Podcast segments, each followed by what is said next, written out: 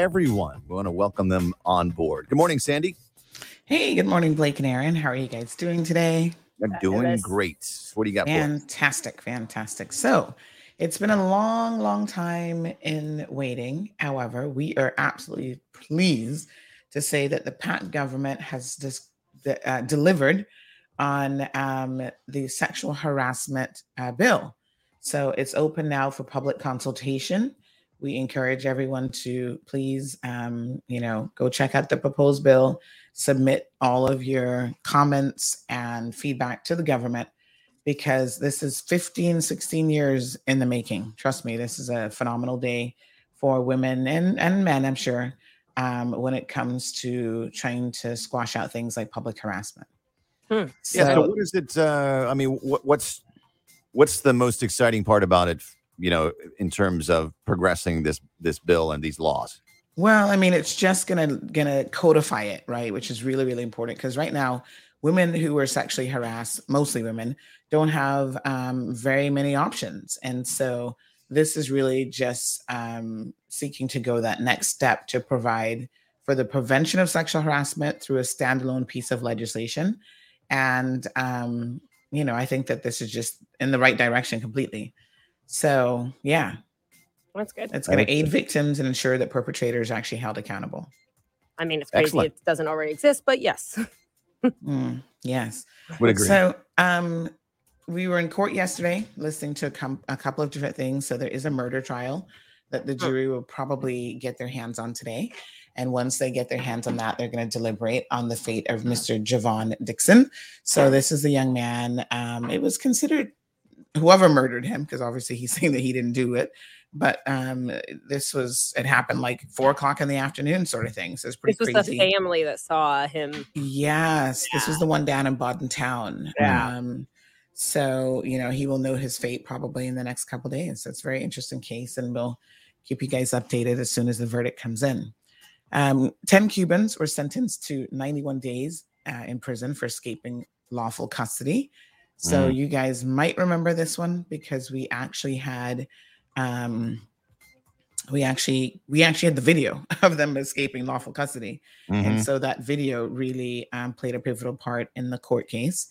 And um, aren't they know, already in the detention? Though so what's the what's the difference? Yeah well you, you can't detention yeah well you well, you can't escape detention. If you're there, you have to you have to abide by the rules of being in detention. And of course, they were not doing that. So that is that is a criminal offense. To I just wanted to get out and explore the island. Mm-hmm. Yeah, well, I guess that's what they were saying. Island. But the the judge essentially said that listen, um, whilst this is not the most serious of um, of escaping lawful custodies, it is still an offense, and there's still a need for the courts to deter people from doing this. And so, whilst you're not going to get six months in jail, she ended up giving them 91 days, but they won't serve 91 days because they get days like time off for a, a, guilty plea and other things. All right, Sandy. Those are your news headlines. Mm-hmm. All right, thanks. We'll catch you tomorrow for the Friday headlines and spilling awesome. the tea brought to you. All right, folks. Good morning, everyone. Happy Thursday. We got a full show here for you today. Bigger, bigger, better, better, bolder, bolder. The cold, hard truth is taking talk to the next level. Right here on Bobo 89.1 FM, Cayman's Community Radio. We are still spilling the tea and committed to being part of the change that Cayman so desperately needs. Join Sandy Hill weekdays from 7:30 a.m. for Premier Access, Cayman Voices, Truthful Thursdays, and much more. Cayman's number one talk show is now bigger, bigger, better, better, bolder, bolder, and more than talk. Getting results with hot topics, consumer reports, court exposés, and more. I've come to set the record straight. I've come to shine the light on you. Let me introduce myself. I am the cold, hard truth. Now, from the CMR studio in Grand Cayman, live direct. It's the cold, hard truth. Now, now, join the conversation on 345 936 2626. That number again is 345 936 2626.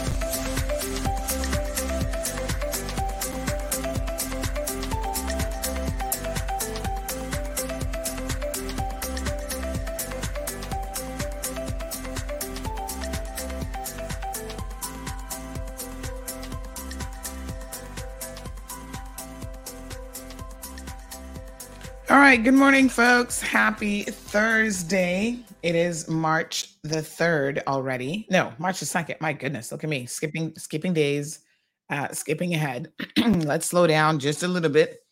I've got my hot tea here, I've got my water, and of course, we've got some guests who are going to be um, joining us this morning. So I hope that you guys are having a fantastic day. I just got uh, in the studio and I noticed for some bizarre reason, um my camera just isn't showing this morning so i don't know what's going on with that. I'll try to see if i have a look so if you um you know joining the live stream on social media and you don't see me that's why. So not to worry calm down. It's all good. Um we'll try to figure out exactly what's going on here if we can here in a second. So these things happen folks. It's modern technology you know what i mean you can't always account logically for some of this stuff. Maybe everything just needs a good hard reboot. Um, but of course, we can't do that once the show's live. That's it is what it is. So um, I will keep an eye on things and let you guys know if I figure it out. If I don't, you'll just see my little emoji there um, on the screen the entire show. So we got some guests who are going to be joining us um, about a nonprofit um, lecture that's going to be happening um, this week. And so we're super excited to hear a little bit more about that. And then we also have a mother who is joining the program who wants to talk to you all about what she says are dangers lurking in the daycare centers um, around the Cayman Islands. And this is pretty scary, I think, for anyone who is a parent and particularly mothers, um, and especially t- new mothers. This is something that tired um, of overpaying for TV services. My apologies. This is something that really and truly, um, oh my gosh, it's it's it's scary to even think about the possibility that this could be happening. And so, um, you know, we we want to make sure that you as parents are educating yourselves. You're looking for signs um, that your children might be in any sort of danger and, um, you know, we're going to talk a little bit about some of the things that you can do as a parent as well. So we're just waiting. I think we've got one more guest. I see Professor Livingston Smith in the back studio, and we're waiting for Miss Teresa to join us. And then we're going to talk a little bit about what they have um, going on. So we'll give them just a few more minutes. And in the meantime, um, congratulations, my apologies, to the raffle winner yesterday. So if you guys are watching yesterday's morning show, you will know that a gentleman, I'm going to get his name here in a second, uh, won the $20,000 prize. Not a name. oh my goodness. Hold on. Ah, my goodness. Let me sip a little bit of that tea this morning. Um, it's not a name that we're familiar with, but nonetheless, um, congratulations to him. You know, it's uh, it's one of those things where it's great uh, when people, um, especially people who could really use the money, win. I'm always excited for them. So, um, good stuff. Twenty thousand dollars was the prize, the cash prize. So um, there were other prizes. I think somebody won a cow. I do not know what they'd be doing with the cow, but anyway, there you go. Um, I think if I have, if I won a cow, I'd probably just give it back to the um, to the the agriculture society and I don't know, donate it. Like, what do you do with a cow? Um, in the in this day and age, my goodness, you might want to figure out how to how to take advantage of the milk and cheese production and all that good stuff. But Henny Chill, I hate to tell you, but I just don't have I don't have the resources and the land space to be entertaining a cow. So um yes, it is what it is. Good morning to Miss Renita. She's here with us. Wishing everyone a blessed day. We've got Stephen joining us from the UK. Good morning, beautiful people, he says. Olivia is also in the house. Um, Omeria says, Good morning, I'm here. Uh, thank you so much, Omeria. Renvo is also joining us. He said, Good morning, Princess. Oh, thank you, Mr. Renvo. How are you? Andy is here as well, Mr. Andy Ebanks. Miss Iva and her beautiful mango tree has it locked. She's saying good morning to everyone and to all of her classmates. Hey, big up the classmates. Um, you know what is so crazy is that Caymanians really have a connection to their classmates because you know it's a much smaller place, of course. Um, and I, I've always been intrigued by this, to be quite frank and honest. When people say, "Oh yeah, you know, I went to," this is how Caymanians. You know, you're a Caymanian for real when you identify um, who you went to school with. So they're like, "Oh yeah, I went to school with her. She was in my year." or or her sister was in my year and that's how I know her. Um, it's just one of those things. I used to find it very, very peculiar. And um, over the years, you know, it now makes logical sense for me why that happens here. My goodness, could I tell you uh, how many of the thousands of people actually graduated with me at my um, high school in in Florida? No clue. You know, we got we all came from different places. We would have all come from different middle schools and so on. So for me to even tell you, I mean, I vaguely remember one or two people. Like there was a young lady named Cecilia. She was my really, really good friend in Spanish class. She was actually from, I think she was from Peru. And so I used to practice my Spanish with her all the time in Spanish class. And she was a new, um, you know, migrant to the US. And um, so we would share a lot of like, you know, I, I at that point had been in the US for quite some time, but you know, still lots of memories of what it was like moving into a new environment and new culture. And and she went on to actually um, join the military and went on to dental school and stuff like that. We haven't really kept in touch. Like I should try to find her on social media. Um, but yeah, I mean, I don't remember there was there was Mike the bully, which you'll never forget, you know, the bully that tried to make your life miserable, and then you had to end up beating him up and embarrassing him. Um, you know, there's there's Mike. Um, who else went to high school with me? I have no clue. Like, you know, I'm like, oh yeah, there's the valedictorian who owned his own business. He had a little lawn business, but nobody knows these names. and people move away.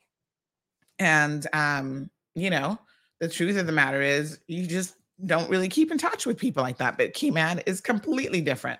Here in the Cayman Islands, everybody's like, oh yeah, I know that person. I went to school with them you know we're all connected um, in that way if you actually grew up here and i think in many respects it's kind of nice it's like a small uh, school vibe right?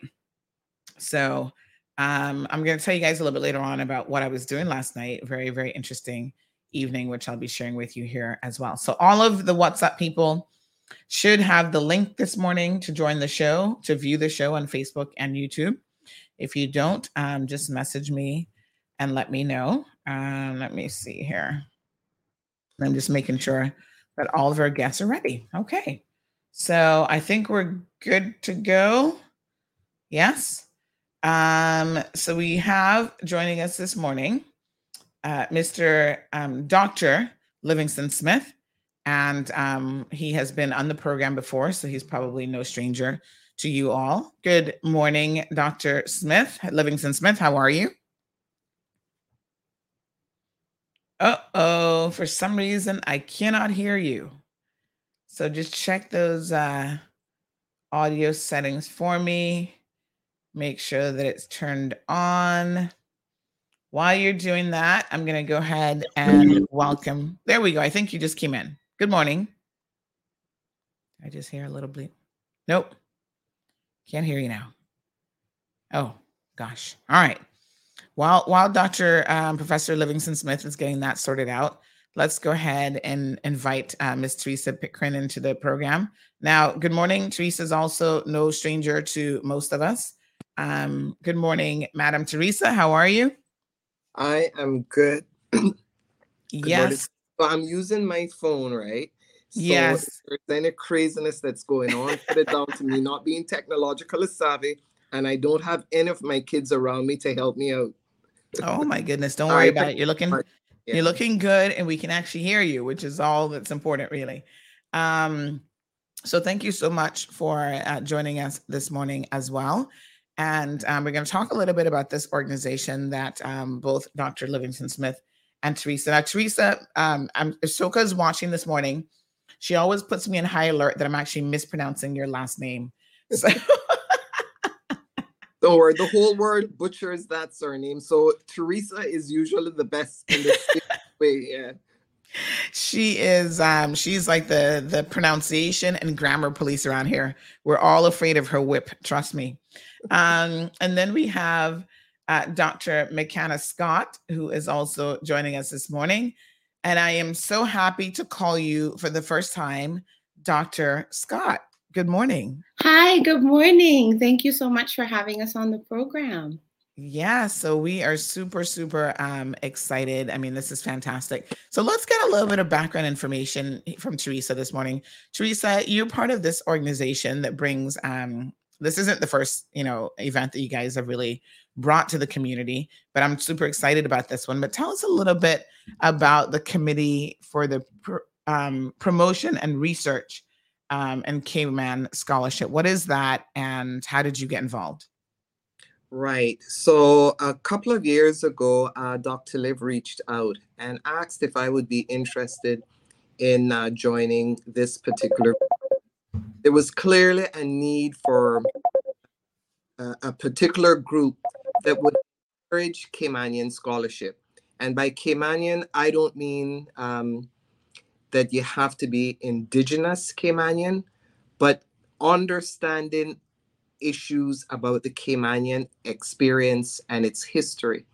Wanted, we, we wanted to have us uh, an environment and a, a safe space where people could write honestly about this um, Caymanian experience and the historical experience as well. And this mm-hmm. came out really of uh, given my involvement with the Honorable Doc, uh, Roy Bodden, because as you will recall, I ran his uh, political campaign um, quite a number of times and prefaced a number of books that he has written.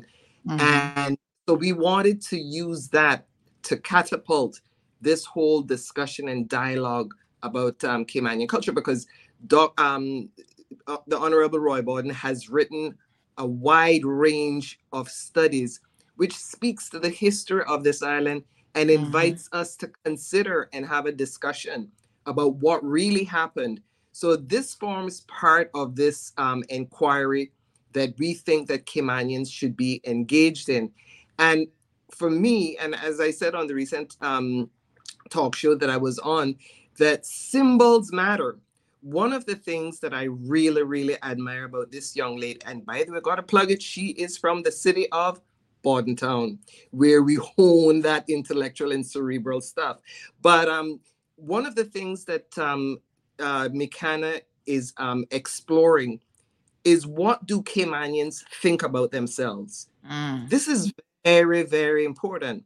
And mm-hmm. I segue into the idea of symbols. We, you know, there's been conversations about independence, not independence. Uh, the Honorable Ezzard Miller has spoken historically about the need to be prepared and so on and so forth. But how do we feel when we see a British flag representing an oligarchy with a history of slave slavery? How do we feel, you know, not owning our own history? You know, so mm-hmm. these are some of the the integral questions that come out of this. And I'd also say that when we talk about politics, we think that it's um, some formal participation in government or something where you um, have to be elected. But this this type of dialogue is more about nation building, and we want by having engaging in this type of study to invite Caymanian people to get an important insight as to how citizens yearn for and work towards recognition in their own community and being satisfied and happy about being Caymanian. Mm-hmm. Wow. I mean that that's a mouthful. And you know, for for many, many years, Teresa, I've always advocated for a bit of a think tank amongst Caymanians. And it sounds to me that this is as close to that as we've gotten really um, on the intellectual level. And I think that it's amazing. Uh, you know, there's a lot of Caymanians who are um, very, very intelligent, both inside and outside the formal world of academia, right? Mm-hmm. So it's great that you guys have come together and um, form this. It's it's an NPO. Uh, we are in the process of considering how okay. we're going because this is pretty new. You know, yes. we started it. We had symposium. It was a great success. That captured the book uh, that came out as a result, and mm-hmm. I think mm-hmm. Dr. Lee speak a little bit more about that. Mm-hmm. Okay, let's see if we can bring Dr. Livingston um, Smith back and see if he's got audio sorted out. Good morning, sir. No, my goodness. Still no audio. Just go go into your little speaker settings there on your I'm assuming you're on a laptop. Just go into those speaker settings and just see if you can adjust those. Um, if you're not using any external device, then make sure it's set to default. Um, and that nothing is muted. I find sometimes on that laptop, if you accidentally, some of them have a physical button. If that's muted, then of course we might not be able to hear you. So we'll we'll keep you there for now um, and see if we can get that sorted out. So um, uh, Lulu Clarkey says, "Talk, Miss Teresa."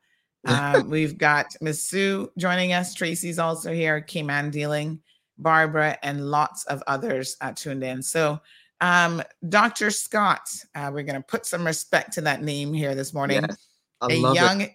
Caymanian scholar. Um, you know, I remember when you contacted me and said, Sandy, I'm working on my doctorate and, um, you know, I've got to do this uh, research and I'd like for you to be part of it. Would you be willing to be one of my participants? Of course, I said, absolutely. And you came and sat down. I don't even remember how long it's been now, but I remember you coming and sitting down at the little breakfast table and uh, asked me a bunch of questions. And here we are, girl. The fruits of your labor, young lady. So proud of you. Um, you've done it. So tell us a little bit about that journey um, of getting your doctorate and how you, you know, how you've ended up here, really. Yes, uh, thank you so much. And and again, um, Sandra, just uh, just want to express my sincere gratitude to you, um, as well as the, the wider Caymanian community. Um, my research uh, as a whole uh, focuses on Cayman and Caymanians, and mm-hmm. this research wouldn't have been possible without um, the participants. Uh, so I did interviews as well as um, online survey responses, and so I got about over 400 responses uh, from Caymanians uh, within the survey, and I had about um, 23 interview responses um, as well. And so I, I really uh, just appreciate the way that persons were willing uh, to talk to me as well as to express their thoughts and ideas on a mm-hmm. subject mm-hmm. that uh, can be, you know, a little a little touchy. Um, and so I really just wanted to understand Caymanians' views on our colonial status, uh, being a British overseas territory, uh, our relationship to the UK, uh, as well as Jamaica and the larger Caribbean from a research standpoint. Mm-hmm. And so mm-hmm. I think that before I even begun my doctoral research, um, you know, my father, he he loves talk radio, like so many uh, Caymanians and yes. and so I I grew up, you know, in the car, um, hearing this discussions, right? And so I I do remember uh, as a child and as a young person, as a, a young Caymanian growing up, uh, whenever there were discussions of maybe you know political independence, it was always mm-hmm. very um, uh, spirited, I should say. Mm-hmm. Um, but but also uh, a very um, stern and sort of accusatory um, and fearful dialogue. And so mm. I always I think that was the beginning of me really trying to figure out um, well, A, what are people kind of talking about? Uh-huh. Um, and B, really wanting to delve further into that conversation. Um, I think that so many times um, maybe we aren't as uh, informed or we don't have that historical political knowledge and understanding uh-huh. uh, mm-hmm. to have a, a very sort of critical dialogue about the issue. And so for me, I really wanted to understand what was the everyday Caymanian um, thinking about the topic Are mm-hmm. they thinking about the topic? Um, because I know, right, that within our day to day lives, a lot of things take, you know, immediate precedent. Um, right. And so I was really fortunate to be able to have the space, um, really fortunate to be able to have the support uh, mm-hmm. to actually conduct research in this area and other areas as well, too. Mm-hmm. Yeah. When do you remember when it was? Of course, I'm sure you remember um, when you were actually conducting those interviews and doing your research. I feel like yes. it was around 2017, maybe. So I I began my program in 2016, but it wasn't okay. until 2019 to 2021 2019. where I was actually conducting research um, mm. and um, putting my my survey online for for persons to take so it's been a, a multi-year uh, yes. study as these things often are um, and again i just really thank uh, everyone mm-hmm. for their openness and and willingness i know a lot of people may be and I think that speaks to the broader point. A lot of persons, when my survey was first put out, they were a little mm-hmm. suspicious about mm-hmm. who is doing this, what are, you know, what's the rationale uh, behind it. And I think that mm-hmm. really speaks to there being a lack of academic rigor, um, a lack of mm-hmm. academic uh, studies that that really center and focus on Caymanians. Yes, and isn't that something that we would even um, question that when you think about it?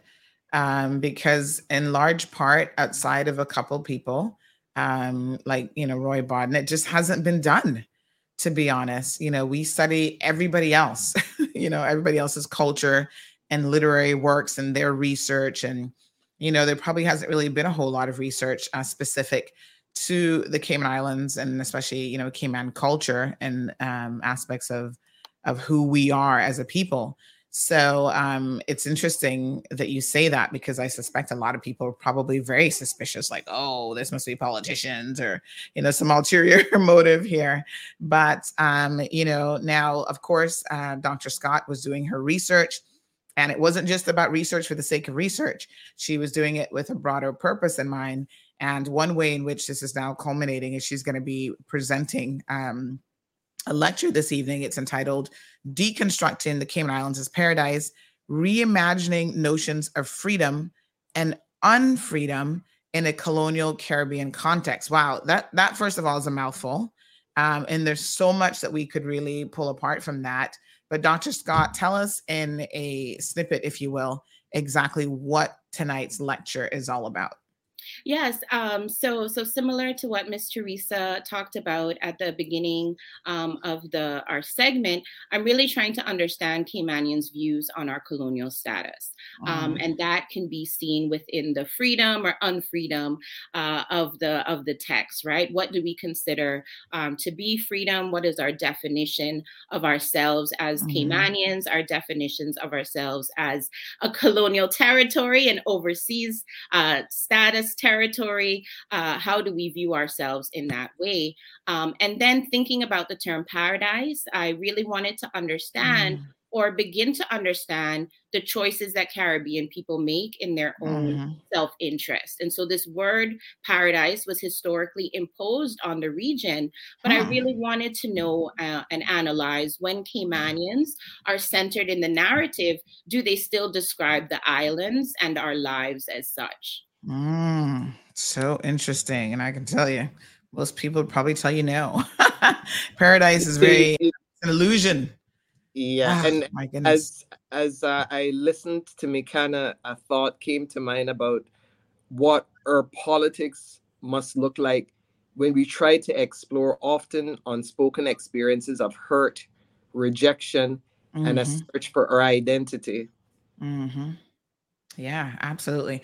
And you know, there's so many conversations, um, Dr. Scott, that are very taboo in our cultures, um, in this specific culture, in the Cayman context, and within our respective communities. And you know, here in this program, I try to push the envelope with a lot of those um, discussions, as you probably well know. Um, and it's it's a difficult conversation, or difficult conversations to constantly be having. And sometimes, you know, it's just shocking to me the culture and how we're not ready. You know, over a week ago, we talked about the rape culture, for example, um, culture of abuse and sexual assault and rape. um, you know, in this country, in the wider context also of the Caribbean.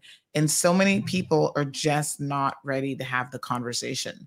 So we forge forward because I think that, you know, um, sometimes you have to be that person that's going to have the conversation, whether or not other people want to.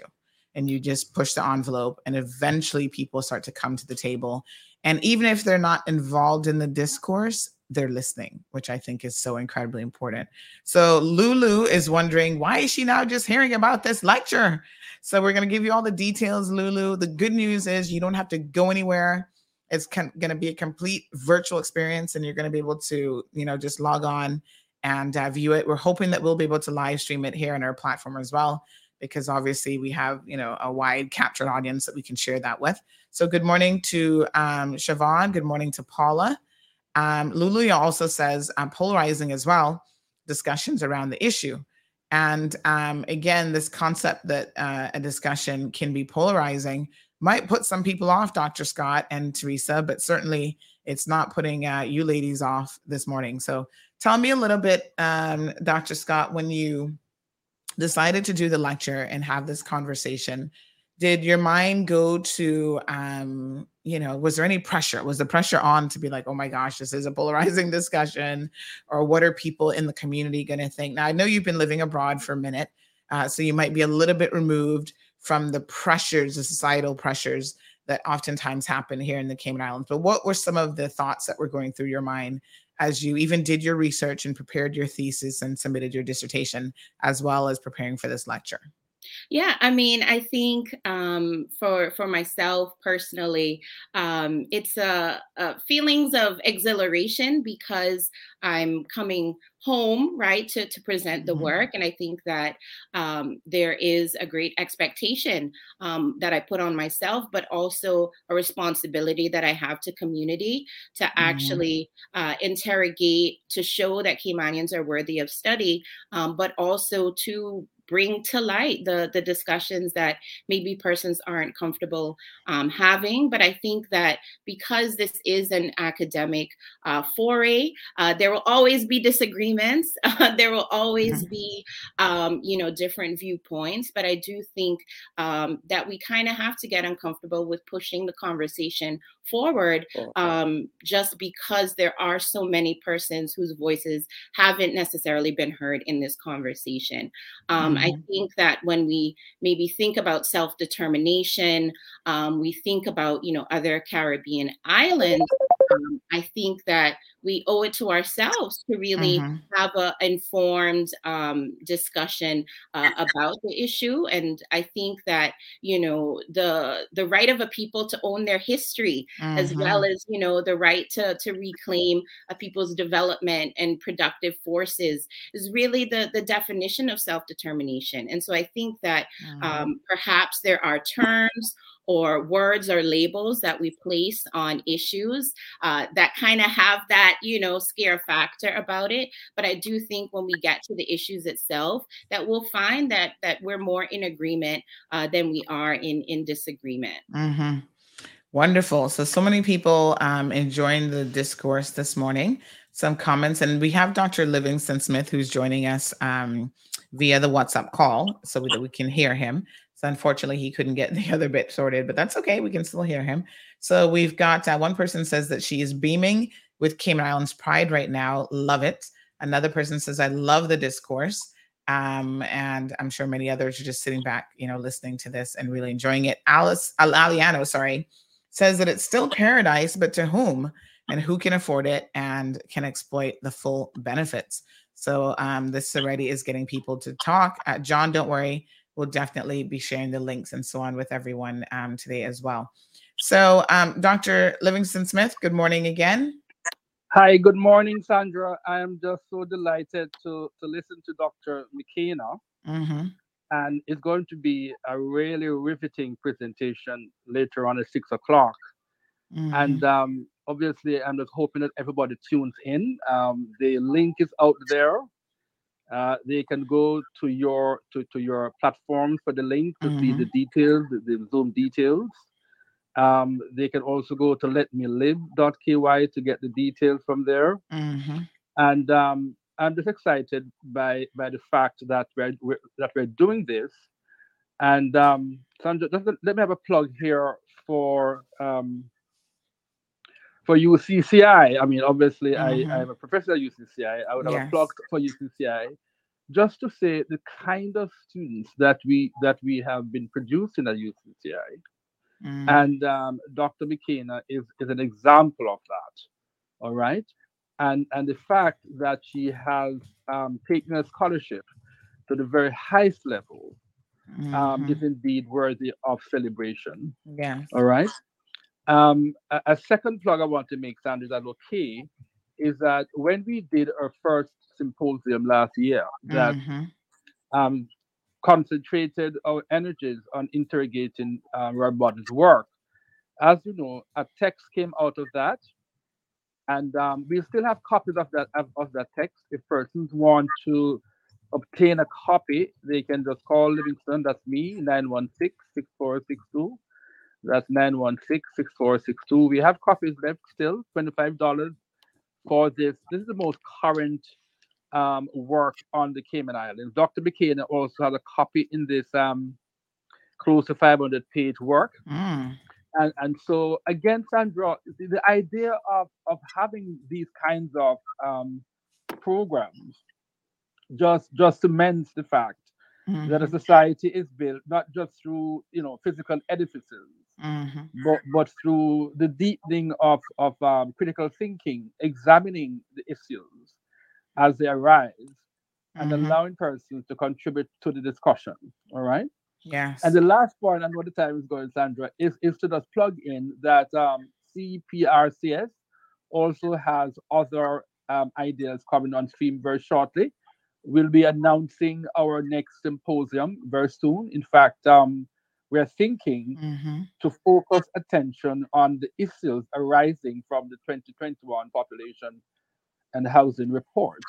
Mm. So many issues came from that mm-hmm. population growth and its implications, yes. um, a development plan for Cayman, workforce, mm-hmm. workforce policy, environmental sustainability, oh transformational yes. education, and so on. Mm-hmm. So we're going to give an opportunity to members of the society to, to write about these things so that we can have them presented at our symposium and mm-hmm. to give persons the opportunity of having their work published. Because obviously, after the symposium, we're going to be working towards another text coming out of those uh, uh, subjects.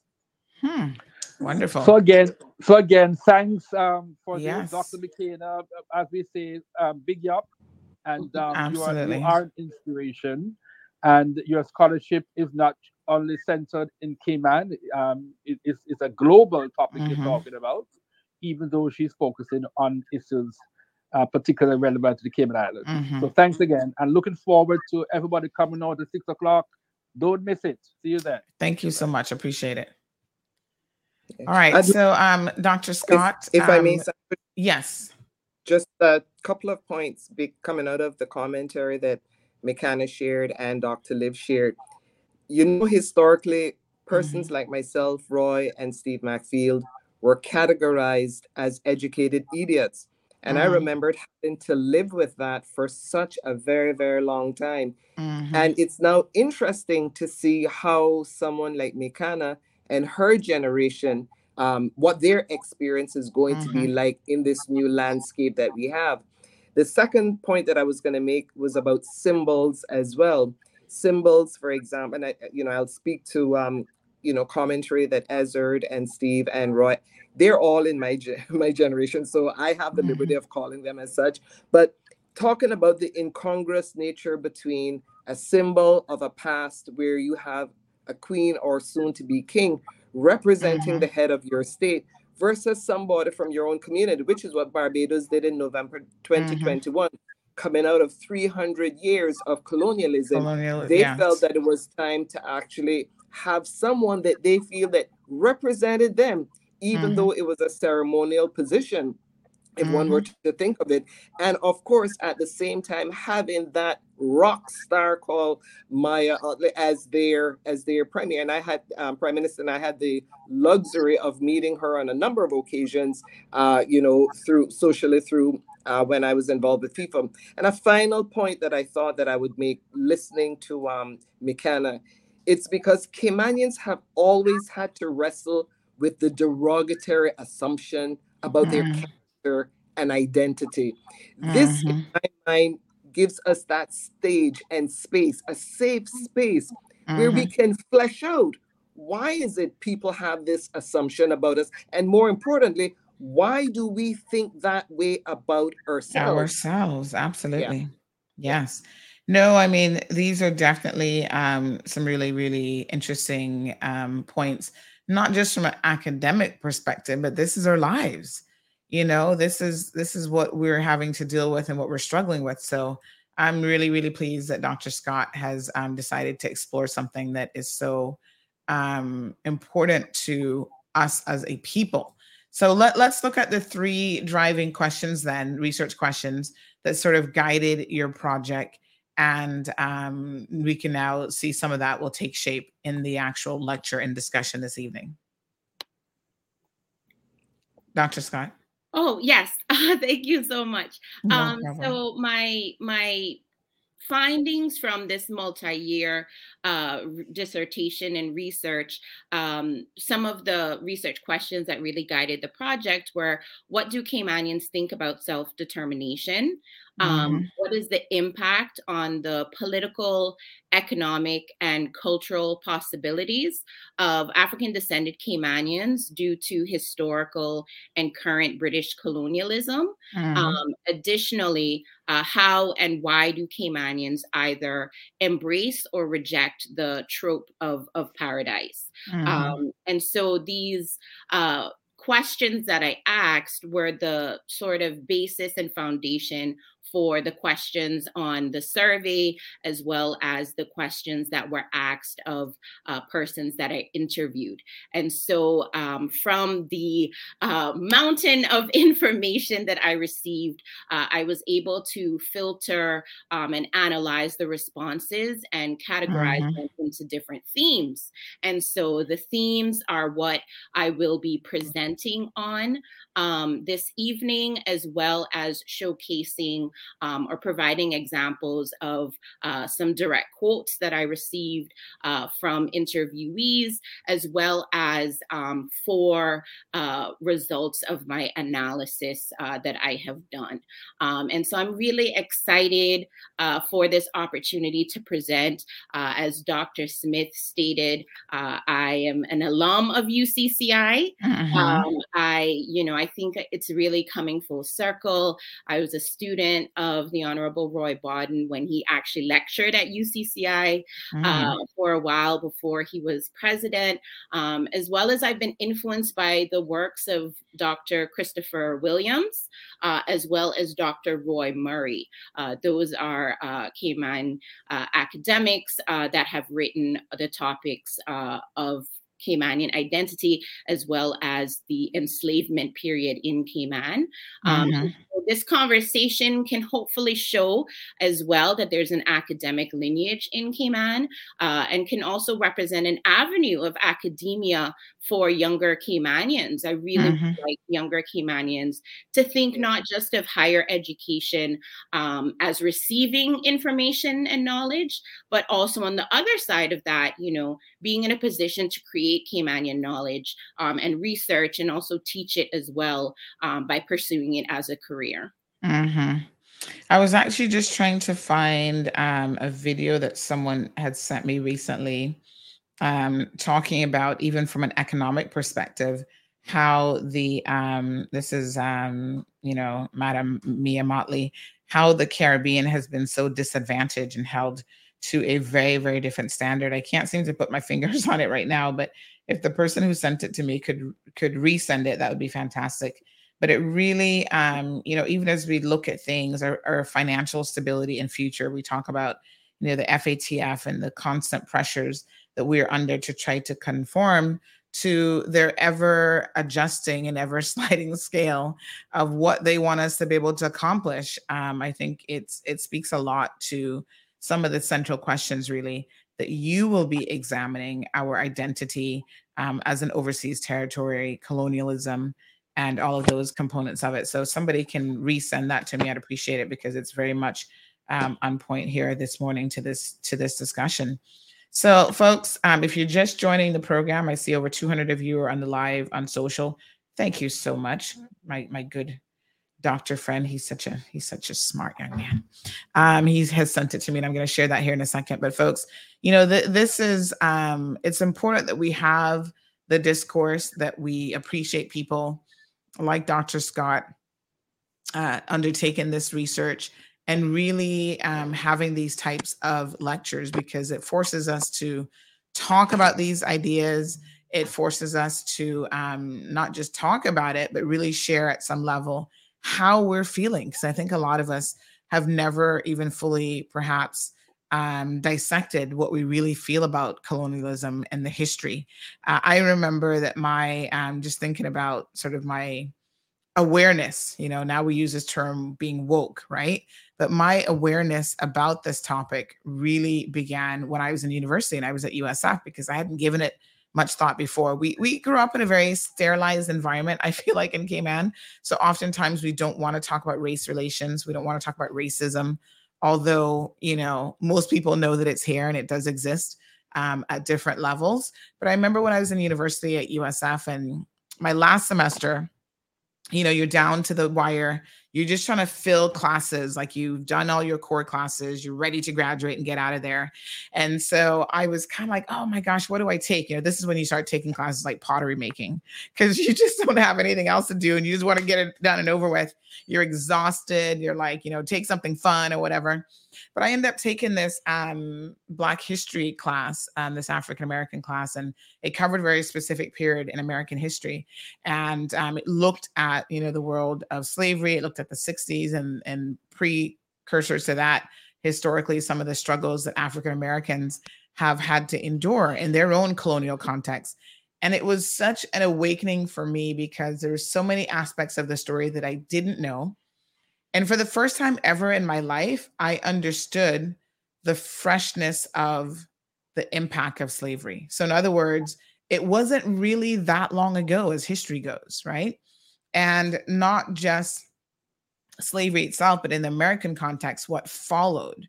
You know, the years of telling people that you can have separate but equal facilities, um, trying to, you know, tear that inst- institutional system down because that's exactly what it had become.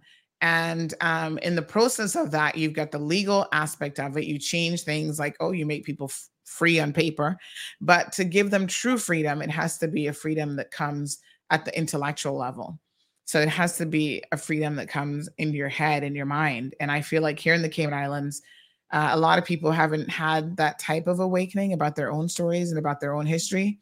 Like we still whitewash, pun intended, a lot of our own history you know we still won't accept the realities of um, some of what our forefathers have gone through. So um, dr scott i think that your lecture and lectures like yours are really really important to um, force us to have the discourse and to kind of push us in the right direction. So tell us a little bit how you came to be involved with the committee for the promotion of research and cayman scholarship and why you um, then decided to work with them and actually doing the presentation, the lecture this evening.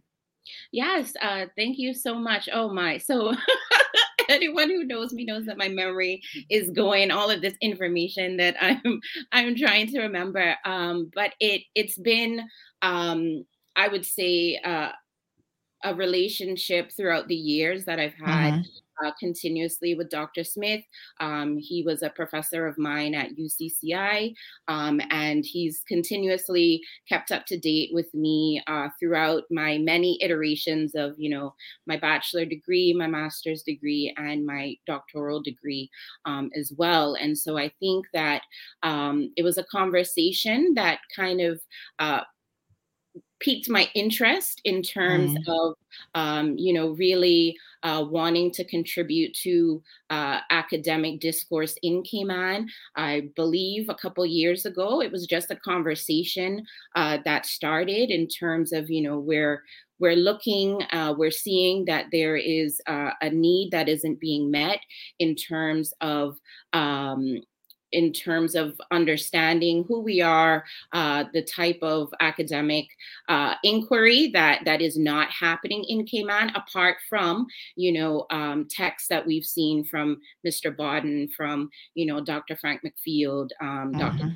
Williams. And so um, I do believe that the symposium that we held uh, last year, um, we all kind of gathered around uh, that being the first event, uh, but also discussing and understanding uh, that this would be the first event in a long line of events, the 1st mm-hmm. event in really um, approaching uh, the topic of you know academia in Cayman, um, but also really trying to fill fill a void, as I stated before. I think that you know um, UCCI is a college, ICCI mm-hmm. is a college. Students attend college, but I think we're really trying to bring that discourse out into the public. Um, mm-hmm. But we mm-hmm. know that it's happening. You know, it's not necessarily that you have to have a PhD to have these conversations. We understand that these are issues that um, persons, you know, have uh, in cars on your mm-hmm on your show. Um, you know, persons having barber shops, persons have, you know, in the parking lots of, mm-hmm. of buildings. And so we're really trying to uh, help to inform the, the greater public as to a the history, but also uh, the research that is being done um, or, or that, you know, could be done uh, within Cayman as well, too. Mm-hmm. So as I stated, it was just a conversation that that we all kind of had, and and then it sort of uh, grew from there. Um, and of course, I was going to be involved. Uh, there was no question about it um, because I really really do see the need for us to have these types of discussions um, mm-hmm. in in public um, and also mm-hmm. to include community and to showcase community voices um, and opinions within these these issues as well. Yep, absolutely. So Debbie says, Good morning, Sandy, and the beautiful Teresa. Um, Lulu uh, is thankful again for the virtual meeting. Um, she's asking if it's going to be available afterwards because she's got another engagement at 6 p.m. So let's talk about the logistics of this evening's lecture. So it's going to be available on Zoom. So, of course, anybody can log in. Uh, we're going to share the credentials of the link and the, the Zoom information, password, and so on for you to be able to do that. But will it be available afterwards, um, Teresa, so Dr. Scott? It will be recorded, um, okay. and then I, I guess we'll once we get it recorded and and you know being able to stream on a on a link, um, then we I'm sure we'll we'll pass the information on afterwards. Okay. All right.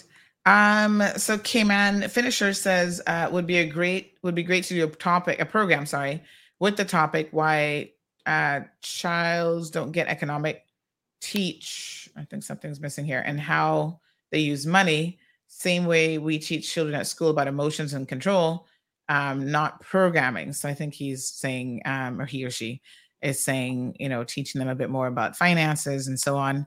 Miss Vernita says good morning to Miss Teresa and Dr. Beaming with Cayman Pride this morning. Um, Cayman Finishers also says looking the young guy of today and the and teach they are getting with tablet in hand will give you an idea of how Cayman people will be in the future. The youngsters of today are the future of Cayman in 15 years, not even 15 years, my dear. uh, Lulu says at PM, uh, Mia is a warrior. Siobhan is in the house. Siobhan says maybe uh, we'll have we'll ask to have it recorded so we can confirm that that will be done. Um, we've got Sarah, who again is asking for the link. Sarah, give us one second, coming right up. Good morning to Miss Maria. Um, Faith says that she can't wait for Dr. Scott's presentation this evening. We need more dialogue on this issue. Massive congratulations to Dr. Scott, she says. Uh, Miss Ethel is here. Hello, Miss Ethel. How are you? We've got Susan Young, who's also here saying congratulations um, to Dr. Scott on finishing her PhD. And Debbie says we could also do what Barbados did And my vote for a female leader would be Teresa. She was born for that. Mm. Yes, honey child. um, I couldn't agree more. All right, so let's let's just take a little minute. Um, with uh, and of course KK's here saying congrats to this young lady, Dr. Scott. It has a certain ring to it. I absolutely love it. So um, let's go ahead and uh, I want you guys to watch this snippet, this video, because again, it speaks to the broader context of as a region, how we're all struggling with very similar issues. Um, but what Dr. Scott has done, folks, is she has really brought it home uh, in terms of the Cayman context and, you know, making it very, very specific to us. But here is is an interview, a, a snip from an interview, which I thought I found extremely interesting, and I hope you guys appreciate the um, the real underlying themes here in this as well. The elephant in the room, what a lot of Western climate diplomats tell me is that leaders like yourself also carry a responsibility. Why are vulnerable countries still so debt stricken? Why is there still corruption? What is your response to that? You really want me to answer you? I do. Mm-hmm. Okay. Yeah. Why is it that every time we talk about countries from the South, the first allegation is corruption? Mm-hmm. Last time I checked, in the USA and the UK and Europe, they're riddled with corruption, but nobody says that they're not capable of achieving their objectives because of corruption. Mm. Why is it that we're not talking about the fact that these countries became independent having allowed those countries that colonized them to extract significant portions of their wealth such that we had no proper housing, no proper education, no proper healthcare systems, no proper legal systems, no proper across the whole strip, and certainly nothing to do with building social capital like community development and cultural enterprises. And what has happened is therefore that we have spent the time since independence trying to give our people what the global north has taken for granted and has supported by the extrication of centuries of wealth to give their people out of our blood, sweat, and tears. Now, when our blood, sweat, and tears finances the Industrial Revolution, and the Industrial Revolution then causes the climate crisis, and then I have to pay for the consequences of the climate crisis because of the Industrial Revolution financed by our blood, sweat, and tears, then I think they have no moral authority to tell me anything mm. about the financing of the climate or about why we don't have enough. Is it anger over this that fuels your energy? Anger? Absolutely not. Unfairness, lack of justice. They're not angry. I'm just disappointed mm -hmm. that humankind still wants to believe that there's one world for a set of people and another world for another set. Mm, mm, mm. Can we get a kaboom? Kaboom! Up in here, honey child. Praise the Lord. I had a yes, I had to double tap y'all on that one because trust me when I tell you truer words. I mean, you guys need to listen to it again and again and again until it really sinks in what she just said. Siobhan says, please have her say it louder. Davina's in the house. Hello, Davina. Uh, Davina says, congrats to um, Dr. Scott. So very proud of you, my fellow Tanner, Caymanian, and classmate. Um, Lulu says, yes, that video is a boom shakalaka. She not afraid and put them in their place every time. You know, there's something to be said, um, folks, for not only speaking the truth, but speaking the truth in a way that um, you know it's so interesting that the, the follow-up question was oh are you angry? Right. yeah. oh lord yeah. jesus. Yeah. um did the woman sound angry to you? To me she sounded like a woman who was speaking with passion. And even when we are passionate in our discourse there are people who will say to us oh are you angry now that we've asked you that question and thank God that this woman is nobody's fool and she set the record straight. No, I'm not angry. What we're talking about here is fundamental injustice. And we can see it in the context of other places, but when it comes to the Caribbean or the African uh, diaspora, we can't see it. All of a sudden, we have on these blinders as the entire world. We don't see the injustices. You know, it is just, whoo, it's it's deep, folks, and y'all need to pay attention and you need to listen. Now, sometimes I know we go a little deep, and I always have a saying here, Teresa, on the program that I got to give it to them in bite sizes because they can't always chew the whole cake at one time. So, you know, some of them got diabetes. So I give them a little piece of the cake and then we'll circle back around to it at another discourse. And that's how you got to do it. So, Miss Brenda Archer's in the house. Good morning to Miss Brenda. Um, she said, Well said, madam. KK says, The real goat. Um, kaboom, says Debbie. Hit that kaboom button. Um, we've got Lu. I think I'm saying there's a Lulu and a there's two people very similar names. I think I'm calling them both Lulu, but they're probably pronounced a little bit differently. So there's a Lulu. Maybe they're both Lulus. I don't know. But good morning to both of you. Uh, Siobhan says um, facts, and KK says when she speaks, trust me, it really mm. resonates at a totally different level. So Siobhan says yes, that definitely needed an amen as well. So uh, Lulu says, "Wow, OMG," right? Like you got to you got to really listen um, to this. And folks, if you want some wows and OMGs, please tune in this evening um, on Zoom. I'm going to pick pull up the link here to Dr. Scott and her lecture. Here are the details of what is in store for you this evening. So this is the link. Um, like I said, we're hoping that we will be able to live stream it on our platform, but it is uh, deconstructing the Cayman Islands as paradise, reimagining notions of freedom and unfreedom in a colonial Caribbean context. It's being presented by none other than our very own Dr. Mikana Scott, who's a recent recent PhD graduate from Temple University. 6 p.m. tonight via Zoom. There's a meeting ID and the password. Um, always a good idea to have a meeting ID and password because you don't want trolls coming in there disrupting the lecture. So share it wide. It's on our page, and I'm going to ping it at the top. Please, uh, folks, ensure that you share it wide with everyone um, so that everybody can be tuned in this evening. So, Avril, good morning to you. Um, she says uh, Miss Mia is on point. Miss Brenda says when you speak the truth, they always have to respond with its anger. Yes, honey, chill. And you know what? You know what is so interesting? Uh, a little bit off topic here, but sometimes you do get angry when you see things like injustices happening.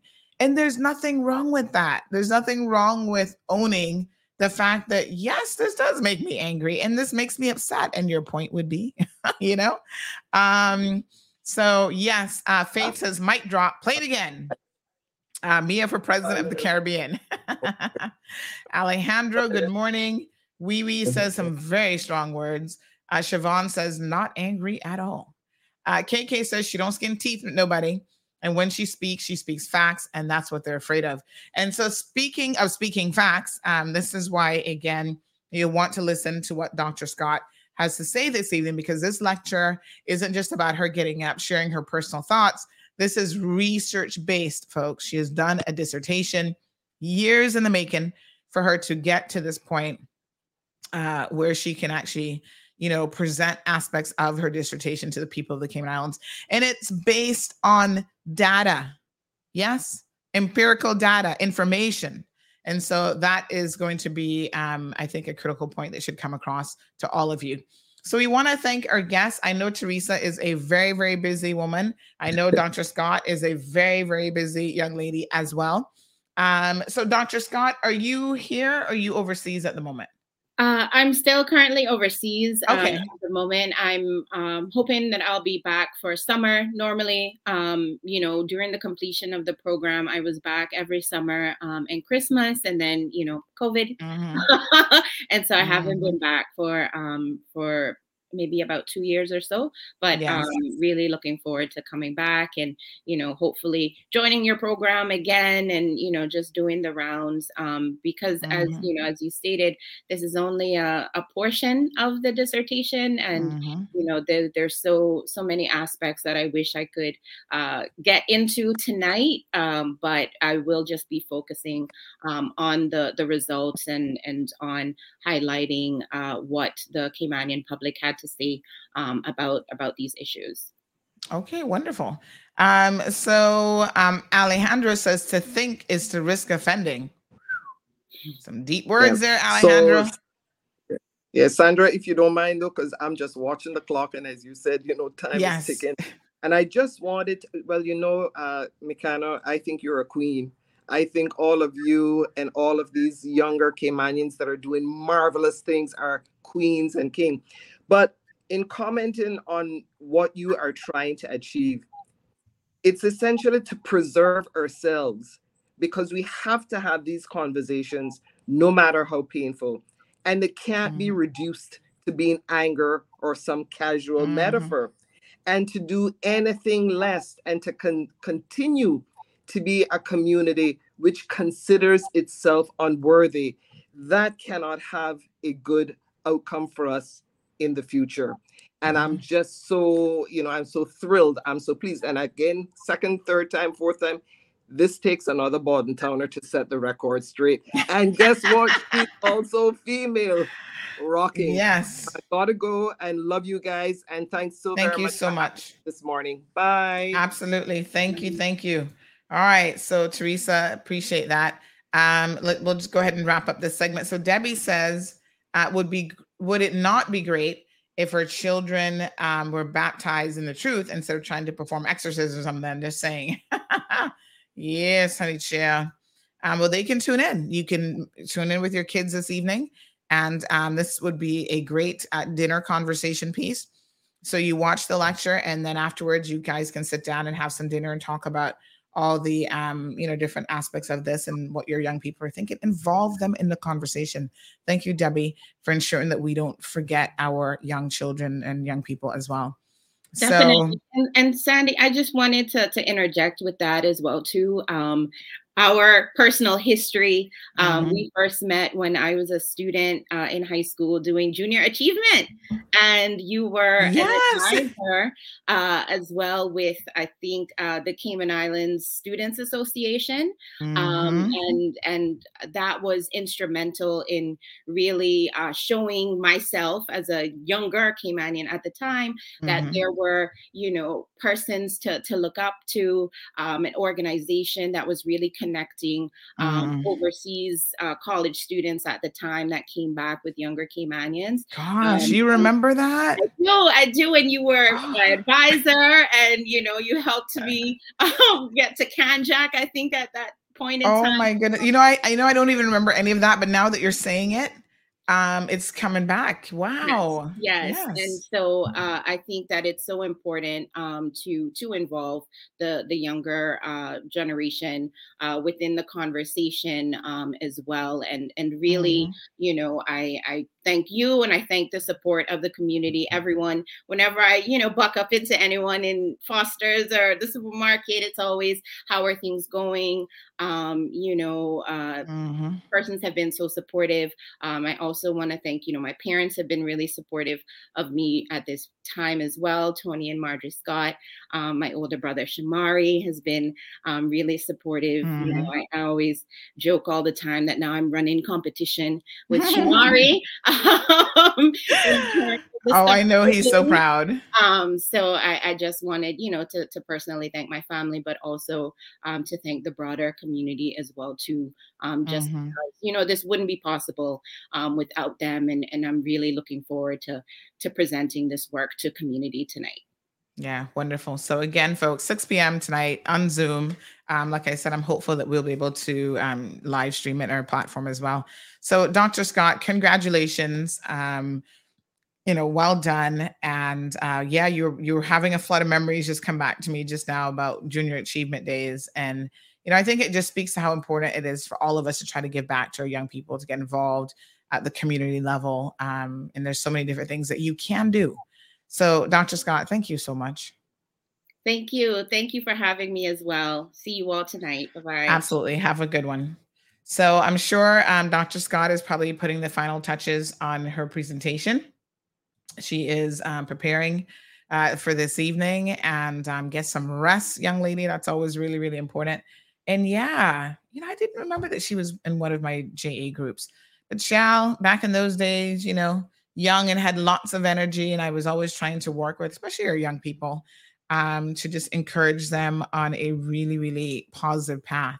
And it's you start to feel aged a little bit when these young people are now, you know, they've got PhDs, for example. You're like, oh, I'm not so young anymore.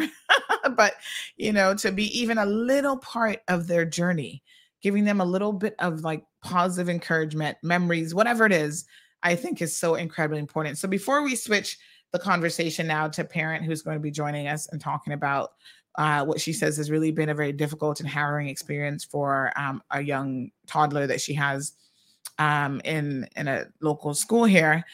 I yesterday I want to share an experience with you guys because this kind of speaks to the importance of human connections and how we as individuals can make such a difference in our broader community. So I was in town. Now, those of you, by the way, who won your um your phones, I have left them. I'm going to text you guys this morning individually, but I've left them at the White House in town. This is the old DMS building.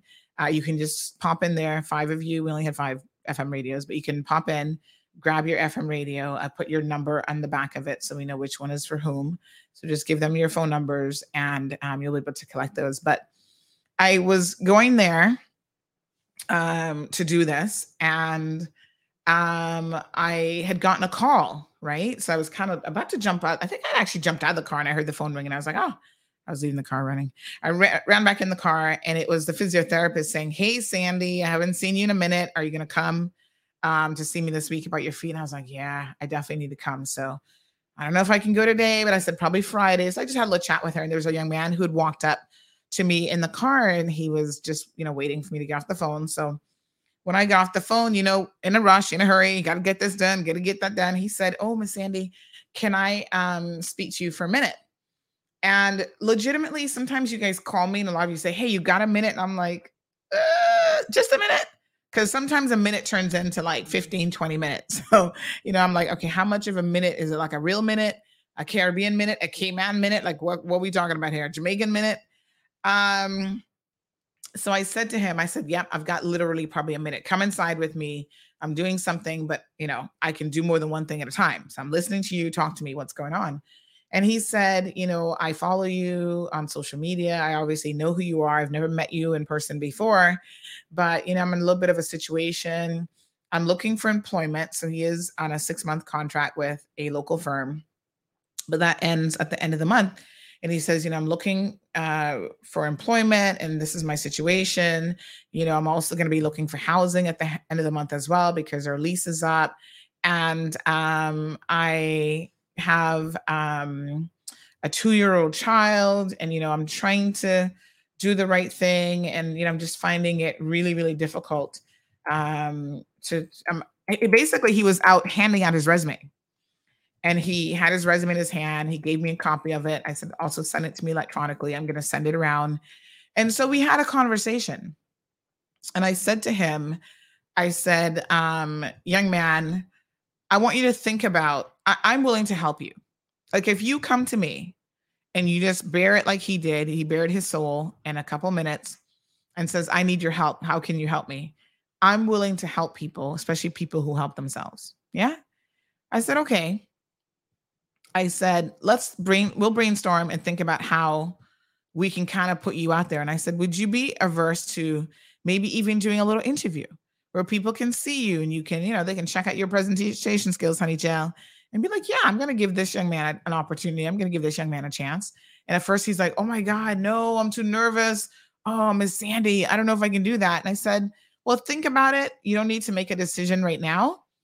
But I said, ask yourself this question what is it that you have to lose?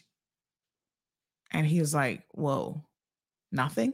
Not like you're going to have a job at the end of the month to lose, or, you know what I'm saying? I said, What is it that you have to lose? Sometimes we're so afraid of, you know, oh, I'm too nervous, afraid of the unknown, afraid of like all the wrong things, really. But I said, Sometimes you got to just take a leap of faith, take a risk, put yourself out there, and someone is going to be watching you right? In the same way that you came to me, a total stranger, really. And what you said to me resonated. And I'm now saying, let's put that, let's magnify that. Let's use a megaphone. I have a platform that reaches hundreds of thousands of people, to be quite frank and honest, right? We've got over 74, 75,000 followers on Facebook alone. But the actual engagement, how many people can see and watch a particular video, is limitless when you think about the reach of Facebook and Instagram. Some videos have millions of views. So you only need one person, young man, to see that you need a job. You only need one person to give you a chance. And he was like, you know what? I'll do it. Put the nervousness aside, whatever. Let's arrange it. Let's get it done. So then I went to a function last night. Um, there was a local real estate company that was having kind of a relaunching event. They've now um, partnered with an overseas brokerage firm. And, you know, it's a big deal in the world of real estate, so to speak. And so they had invited me, and I wanted to go um, support again Caymanians, um, Anthony Lawson. Big shout out to Anthony, by the way. Really, really super proud of Anthony and the things that he has accomplished in the world of real estate. Um, you know, doing doing a lot of positive things. And last night was about celebrating this new milestone for him on a professional level. And so I was at that event and you know, listen, one of the reasons why I go to these events and I got to be honest with you, I hadn't really been going to a lot. Uh, you know, after becoming a mom, you kind of focus on your little micro family and then COVID and all these other things. But lately, I've been kind of just pushing myself. I'm like, listen, if somebody takes the time to invite me to something, I should take the time to show up, right? Just to be there, show my support, and so on. So I said, yeah, I went. Anthony called me himself. I want you to come. I said, all right. So um, I went to the event and big shout out to him and his partner, Paula, and all the folks there over at Diamond Properties. And so um, you know, you get to you get to meet people and and some of these people you already know. And I was talking to a few people, and ironically enough, one of the business meetings that I have set today, this this is the world of networking. This is why I came out and y'all need to know how to network now, honey child one of the business meetings I have today, which is a you know sales meeting, so to speak, uh, those people were at that event last night, and I got to speak to one of the partners. And I was thinking to myself, I'm not so sure that I've ever really had a conversation. You know, you know who people are, but to have a conversation, this is how you build rapport and so forth with people, honey child. I extended it. I said, hey, I'm going to this event. I've got um, a colleague who is uh, just started her own law firm. I said to Anthony, "Hey, can I bring somebody else? You know, I'm bringing my husband, but can I do another plus one?" He's like, "Yeah, bring bring people." And so I said to her, "Come, bring your bring your business cards, network people. You need to meet some people." So anyway, where they're having, you know, cocktail hour or whatever. Oh, the hors d'oeuvres were to die for. You know, me and my foodie self. Really, really um, enjoyable evening until the mosquitoes came out. Um, but you know, I was speaking to um, Paul from Davenport, and I said to him, Paul, you know, I had a young man today um, who, you know, I kind of gave him the short version of what I just said, approached me about needing a job. He's interested in administrative stuff, you know, whatever. And Paul said, have him con- contact me because we have an opening. We're losing some people and we need somebody who's on the money, who can get stuff done. Da, da, da, da. And I was like, hmm, I think I just found this young man a job. And he said, Sandy, listen to me. Anybody that impresses you, even on a, you know, first occasion, I'm like, no, I can't vouch for nobody now. Don't be saying because I don't know him. He said, listen, anyone that can impress you, where you felt the necessity to talk to me this evening about this young man, I want to meet him and I will give him an opportunity. And sometimes that is all we need in life is someone to give you a chance, right? Then it's going to be up to you to prove yourself. And so this is why I say to my people, Caymanians, you can get a foot in the door. Oftentimes, getting a foot in the door is not the issue. I we can get you there. But then it is incumbent upon you to do your part show up to work on time, be professional, dress well, speak well, you know, hustle on other people's work. They're paying you. You've got to then prove that you are worthy of the position. Um, you know, oh my gosh, I've heard so many horror stories about CIFEC students going out on work study, putting their head down on the desk like they're sleeping and they're sitting there with AirPods in their ears listening to God knows what. You don't show up to somebody's workplace uh, for work study and that's what you're spending your time doing oh no honey child y'all need some retooling i don't know what kind of parents taught you that that would be acceptable behavior in any work environment so you know we we got a lot to work on but I'm going to try to work with this young man um, and see really and truly, um, you know, kind of how how far we can we can get him. Um, he's got a, a daughter. He's got um, I don't know if he told me it was a daughter or something. He's got a two year old, and um, you know, hey, you, you got to focus now, uh, especially when children are in the mix, and try to create opportunities for yourself. So I just wanted to share that story um, that really really made my day super interesting yesterday. Uh, you know, my phone is always ringing off the hook, and I'm always trying to help people and give people advice, but there's certain times when something just really stands out and I take a moment and try to reflect on the connection that I've just made with this individual and what has just happened. And people will help you when you help yourself, especially. And it can literally change the course of your life if you allow it to. All right, Davina, again, thank you so much. Magdalene is in the house. Hey, girl, we missed you. Um, so Wayne is here. Talking about he was getting bored. Wayne, I need you to pay attention now. Um, so Alejandro says, I and a lot of a lot out here are proud of young people like her. Keep it up, never back down. You've got a lot of supporters. Um, I think Alejandro is telling Wayne to go get his cup of tea. Uh, yes, that was some interesting memories that um, that Mickey, as she's often called, Dr. Scott now, brought up. And to be honest, there's so many. I think I probably have the world's worst memory because there's a lot that I don't remember. People always say like, "Oh, remember Miss Sandy when you helped me?" Did it? And honestly, I'd be like, "Oh, I did." or we had a conversation before, and they're like, "Yeah, don't you remember? You did this or you did that." And I honestly don't remember. And I tell you what, I think it is not really that I have the worst memory in the world, but I think that um, I do a lot and I help a lot of people and it's not something that I need to hold on to, if that makes any sense. So I don't need to hold on to the fact that, you know, I helped you once with a CUC bill or whatever.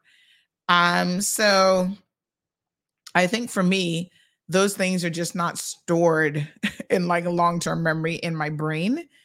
But it's good to know that they can be so impactful to other people. Like other people will have that as a memory, and other people can say, Hey, I remember when we were working on the little teddy bears at Junior Achievement and you did this or or Miss Sandy, remember when you got that machine, you know, for my granddaughter for her sight problem so she could try to learn how to read.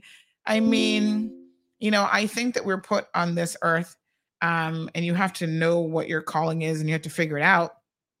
But I think for me, I've always kind of understood, and this is going to sound really, really weird, but even as a young child, um, my name, and I've always known this, Sandra, comes from it's a derivative of Alexander. And Alexander is um, uh, the meaning of the name means helper or lover of mankind. So I've always felt sort of intrinsically that I was born to help other people. Right. And um, you know, it is what it is. I think it takes many different forms. So on this platform, I try to help the people have a voice.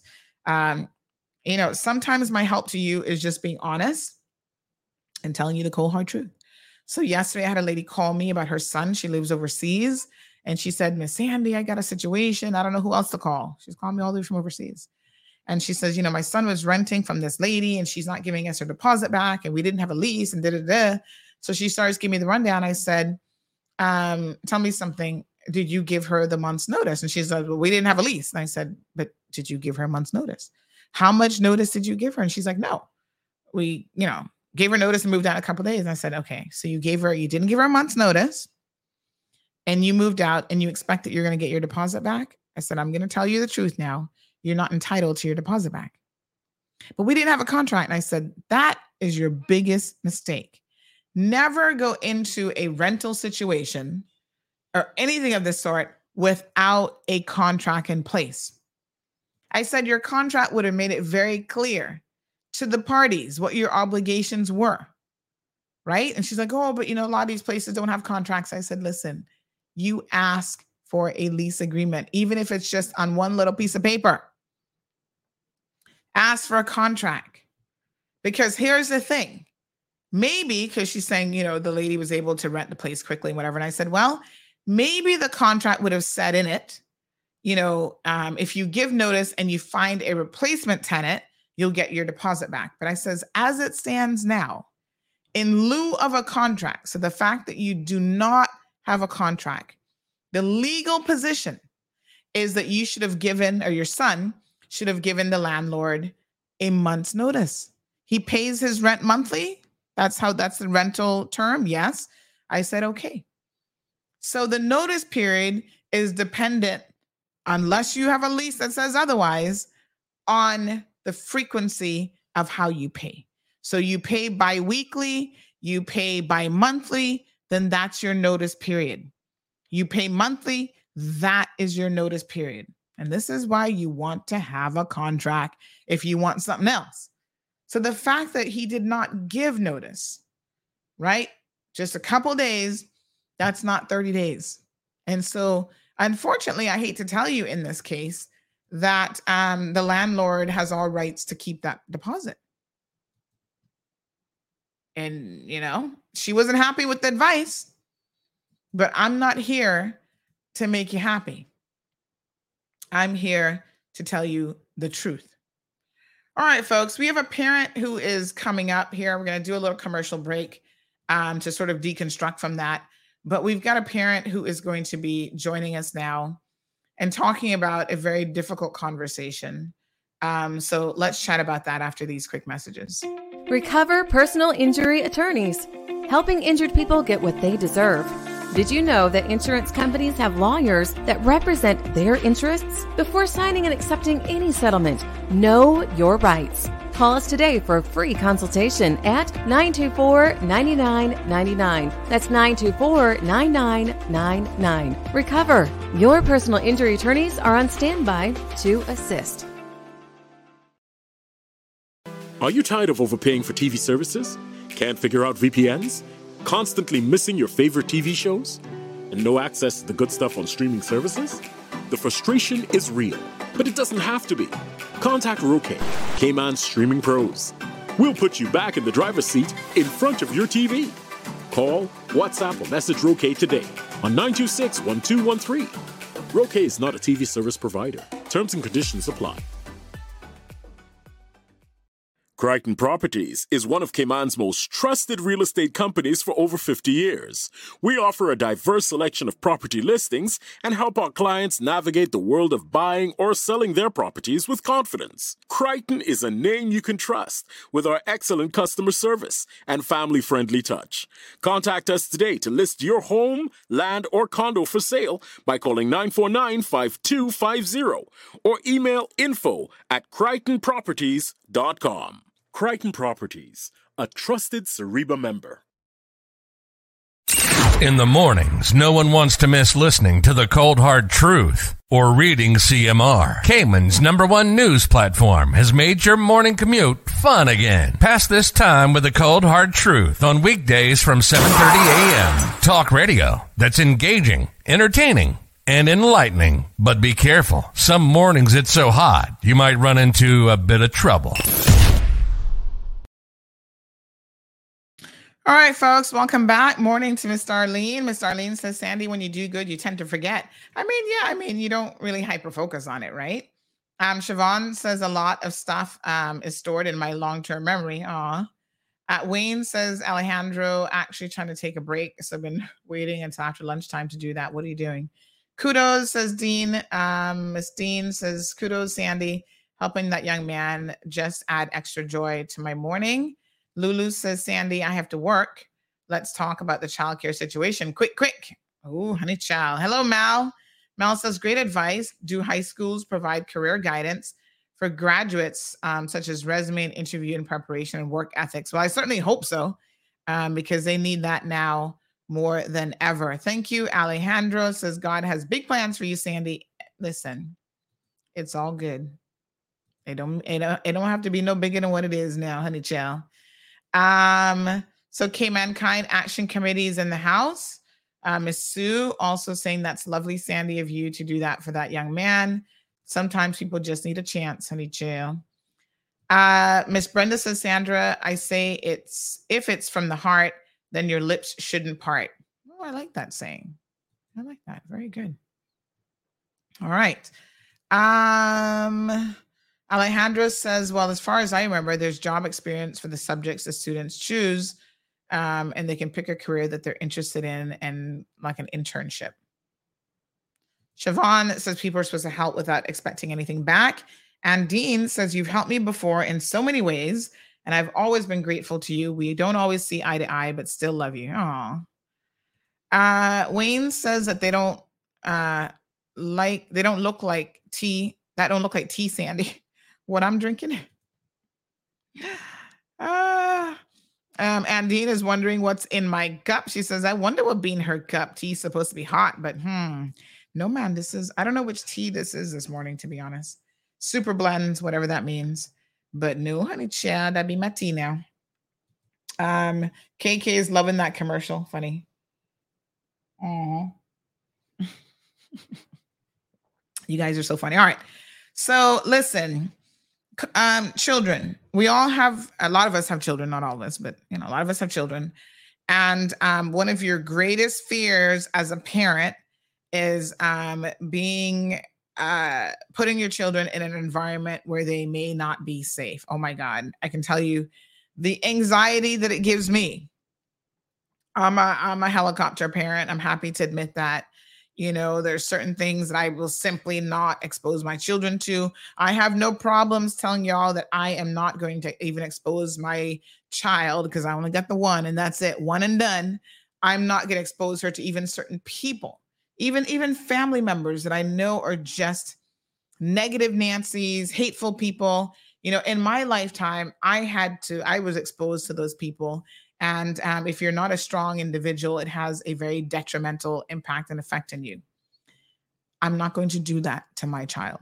I will decide until she's an adult who she gets exposed to and who she spends any sort of considerable time with. Yes and trust me, there will be no compromising on this. When someone is toxic and they bring negative behavior to the table, you know, whatever the situation is, and you family members will know who you are, you will not have any access to my child. You will see her in passing and be able to say hi. And even now, my child's like, Oh, do I have any aunts? She does ask me some questions, and she's met a few, like she's met Evelyn um you know uh and she doesn't really know a whole lot of people in the family and you know that's i'm okay with that i'm okay because there's been so much dysfunctionality um, over the years and i'm not here to try to make it an experiment where y'all gonna try to solve your your familial issues. You're like oh but this is a new generation. You know we can try with her. You ain't trying with my child honey child. Under no circumstances. She's not a, an experiment okay? So it, it's it's a parent's greatest fear that people, and oftentimes it's people that you know and that you trust, will actually um, do something to your child. So we've got a parent here. I'm going to let her explain in her own words why she's here today and what has basically transpired. But I got to tell you, when I first heard her story, it made me angry. Like, and anybody that does anything to a child, I'm like, what is wrong with you?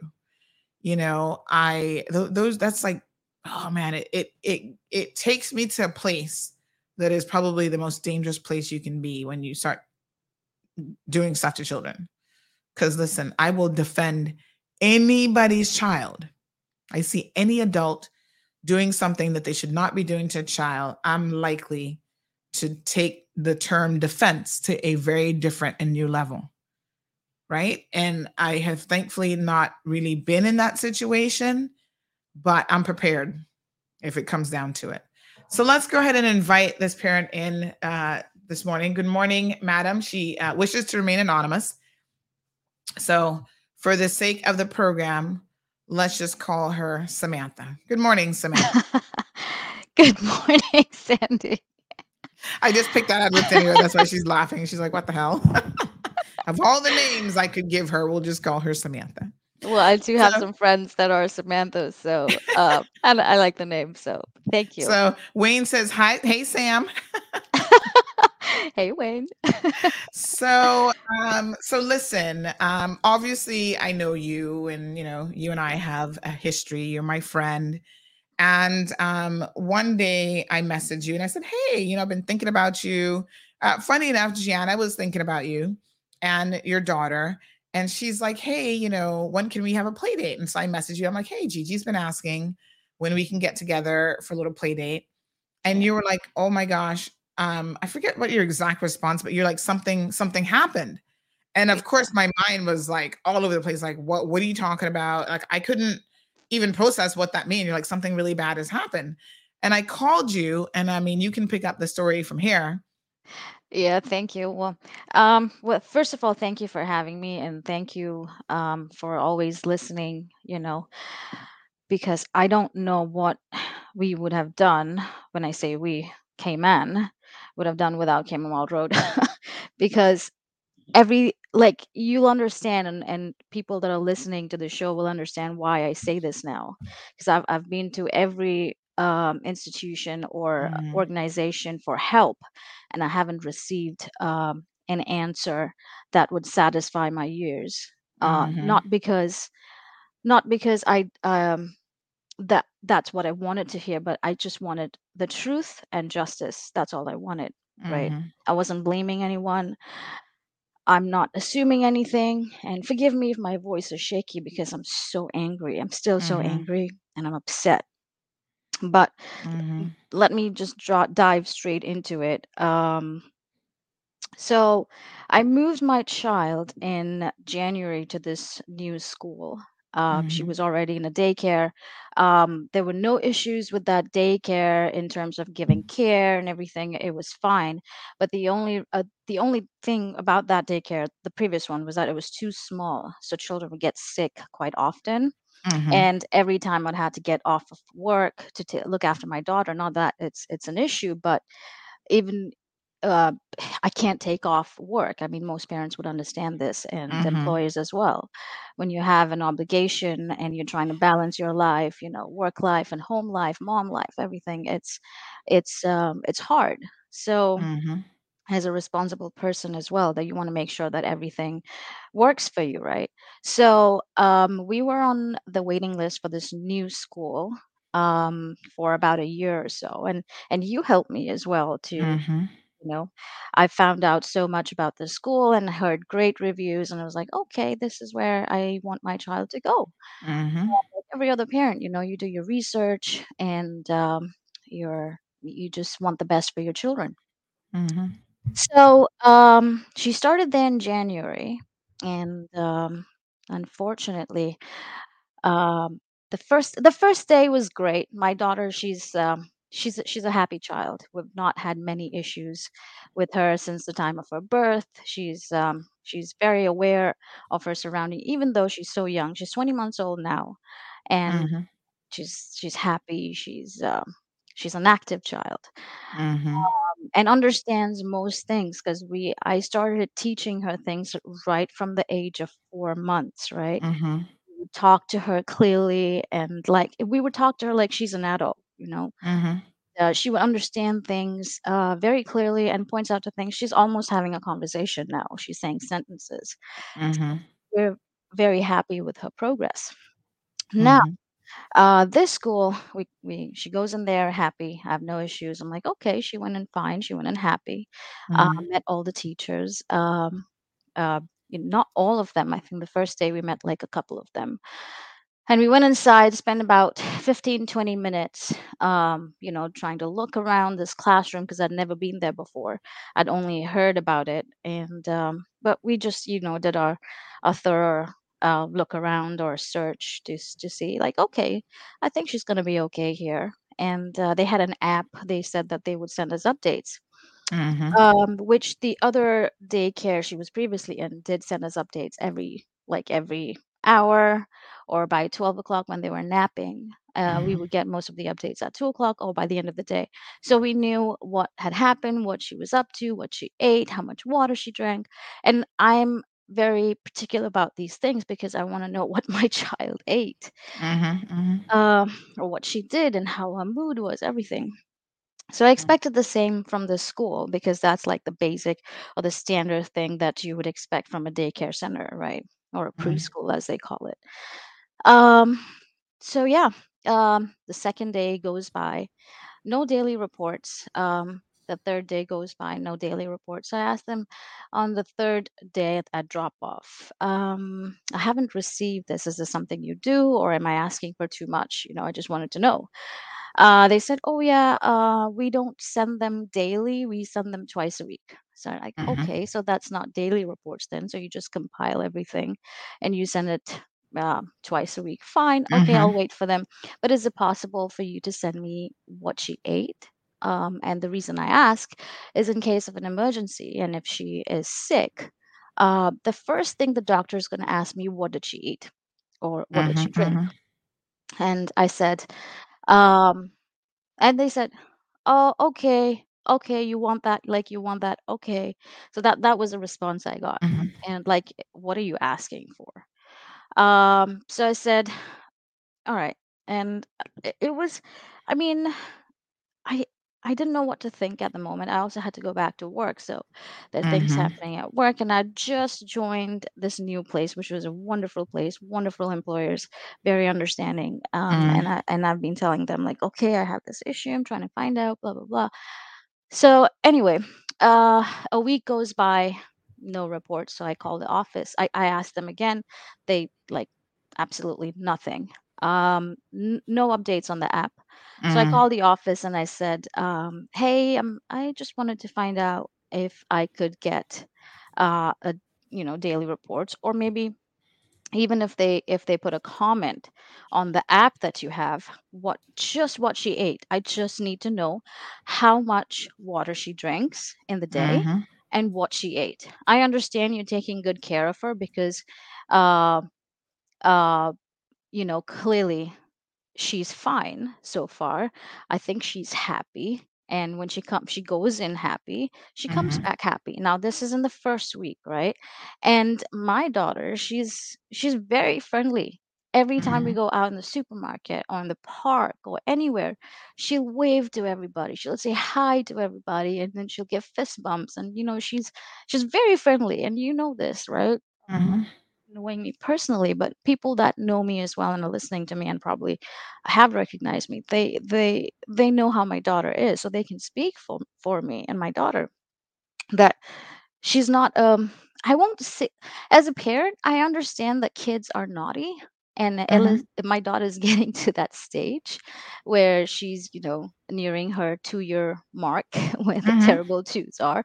So I completely understand uh, kids can be naughty and and a, as an individual as a caretaker if you don't understand that and if you're not emotionally capable of handling that then you shouldn't be there in the first place Mhm. right so um the first week goes by the you know um, two weeks three weeks i'm asking constantly making calls sending emails i have everything documented by the way all Mhm. email office to the to the caretakers constantly asking what she ate what she drank and at at one point they were so fed up with me that they would the the main teacher the main caretaker will be far away from me and have someone Mm. else pass uh, my child to me because I would ask her questions as she's the head teacher. She Hmm. just didn't like having conversation with me because you know I would get into details and other parents are picking their child up. I understand that, but I also need to know what my child ate because you're not giving me the report.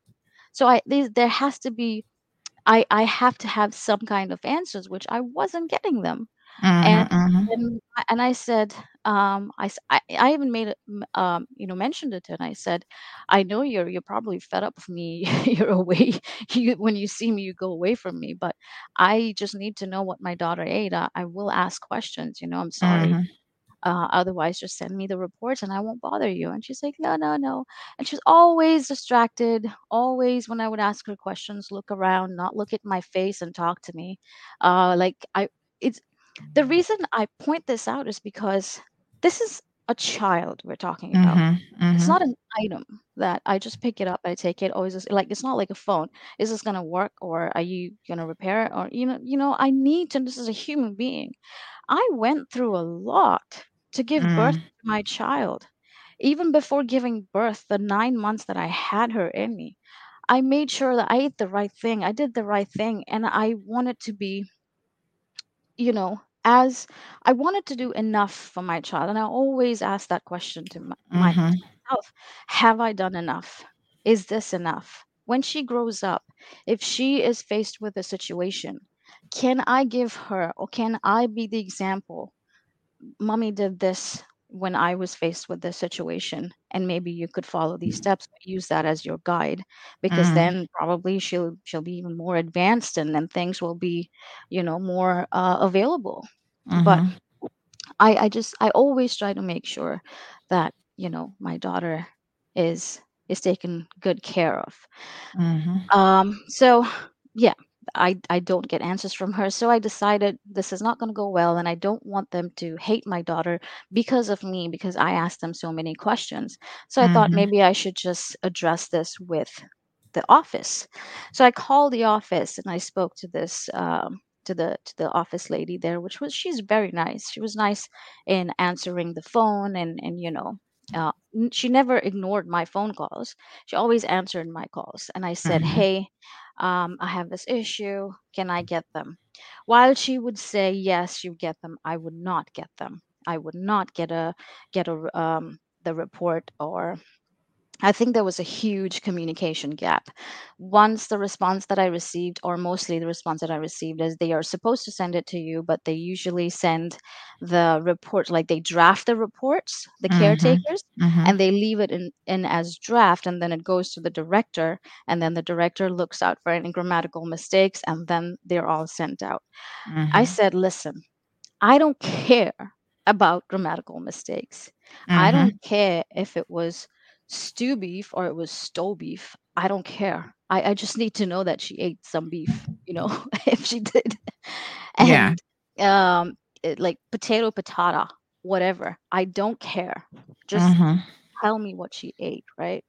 She's like, okay, I'll make sure I understand. So she understood that and she was a parent herself. So she said, yeah, I understand that you just need to know. So um, waited. I received one incomplete report the next day because the, Mhm. when I asked the te- the caretaker that day, what did she eat? She told me she ate something, and then the report said she ate something, but they didn't match. So I was like, mm, okay, what is going on? Um, Mhm. who is telling me the truth now? did she eat this or did she not? And maybe, and I'm like, I spoke to my husband. and My husband like, oh, maybe they missed it. Maybe, Mhm. maybe you know, she did eat that and she ate that as well, and they just added, you know, forgot to add that. All right, human error. That's okay. Um, next. And and just to be clear, I, I hear someone saying, "Okay, still waiting to hear what the abuse is." So you haven't gotten to that part of the story yet.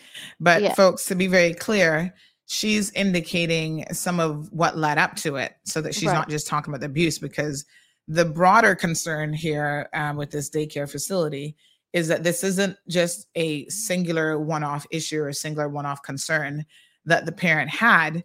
Um, Yeah. That you know the what eventually happened to the child, um, what is alleged to have happened to the child, and what this parent says is the actual abuse, she believes might be a culmination of her just being persistent and asking all these questions, and the caretakers or the people who are working with the child eventually probably getting frustrated with the mother and maybe even took it out on the child. So that's why we're leading up to that, Lulu. We will get there.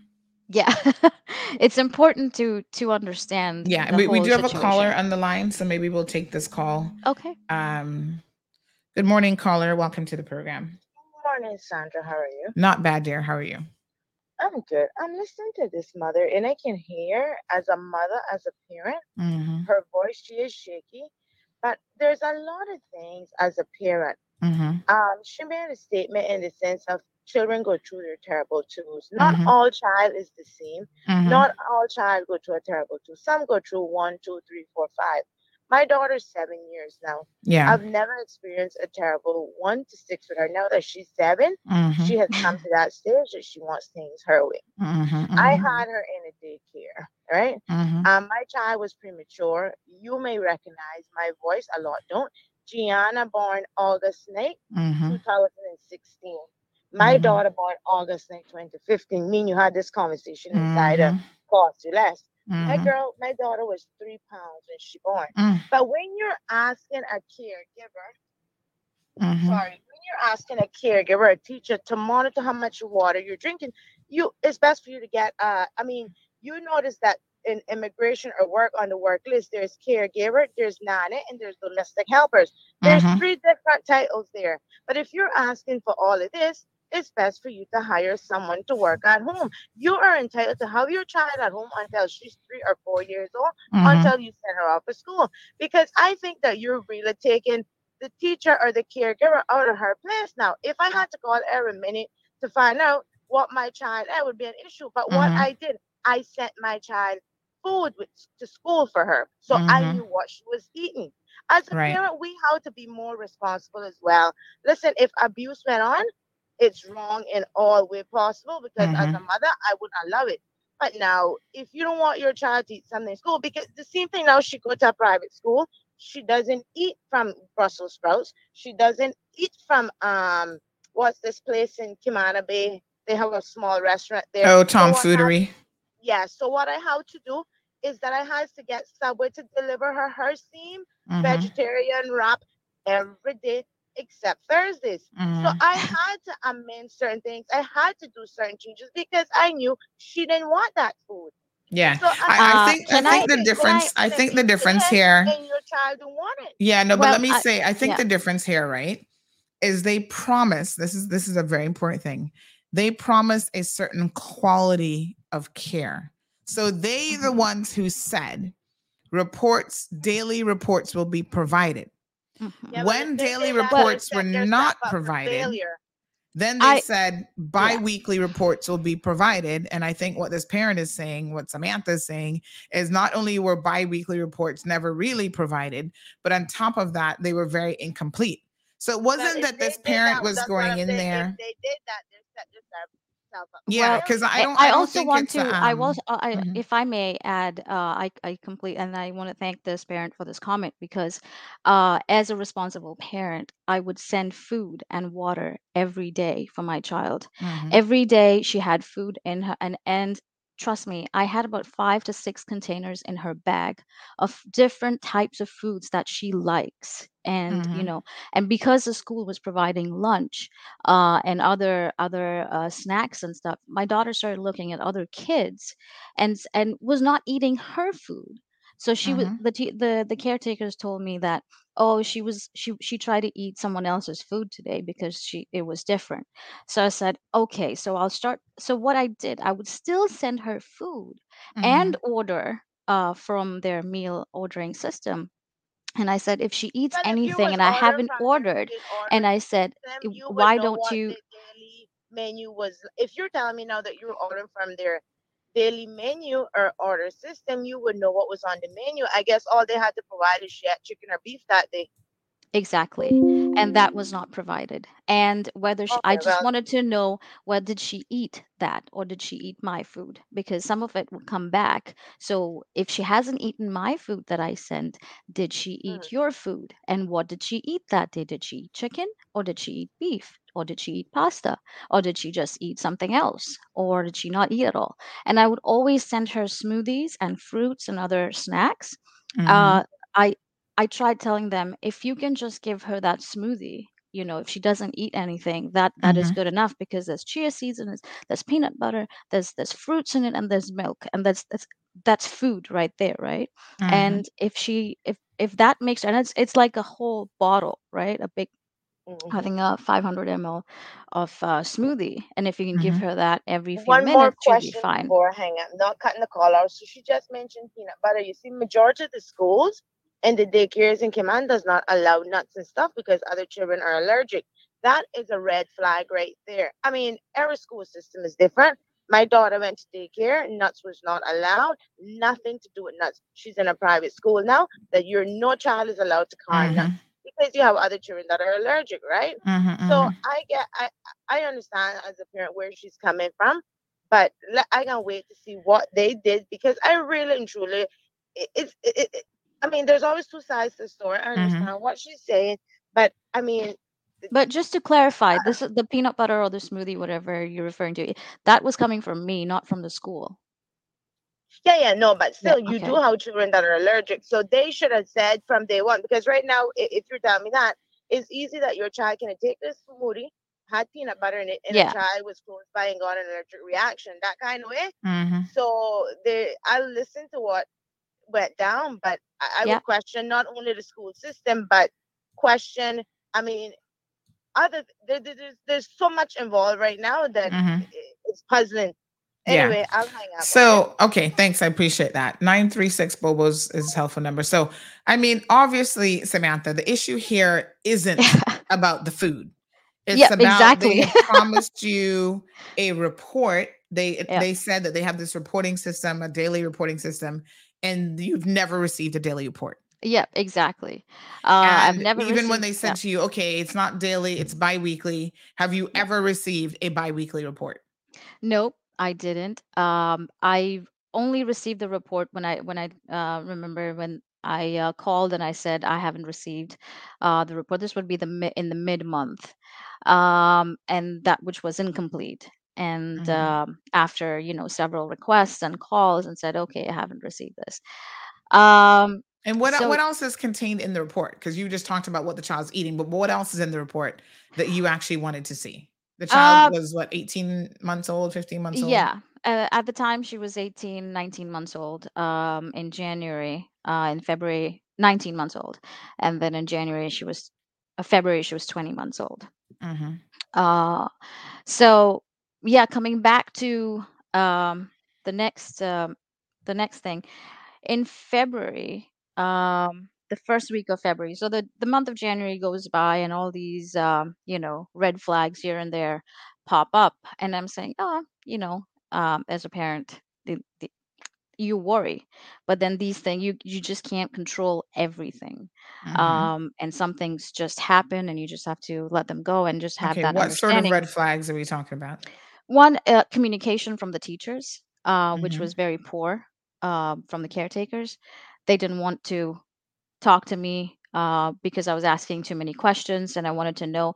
And when the caller said that, oh, if you want uh, uh, a detailed report of drinking water and this and that, then you should have a nanny. No, that doesn't work for me.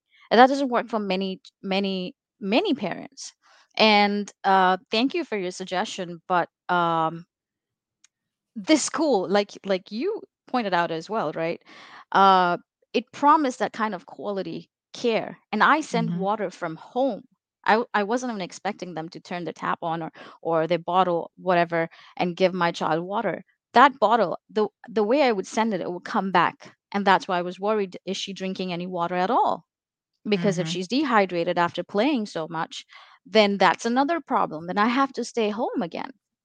But Mhm. anyway, uh, moving on, then this the the first incident uh, that was reported, uh, I got a call one day in the office at around four o'clock that um, Ella uh, put her finger in a toy, and when she was trying to get her finger out, she ripped it off, and and her her finger got a cut, so she was bleeding, and they took care of her immediately, put whatever, and um, you know put Vaseline, whatever, and uh, she's fine. They she put the band they put the band-aid on, and Mhm. uh, she just tried to rip the band-aid off because she doesn't like it. Well, that's the first time she ever got a cut.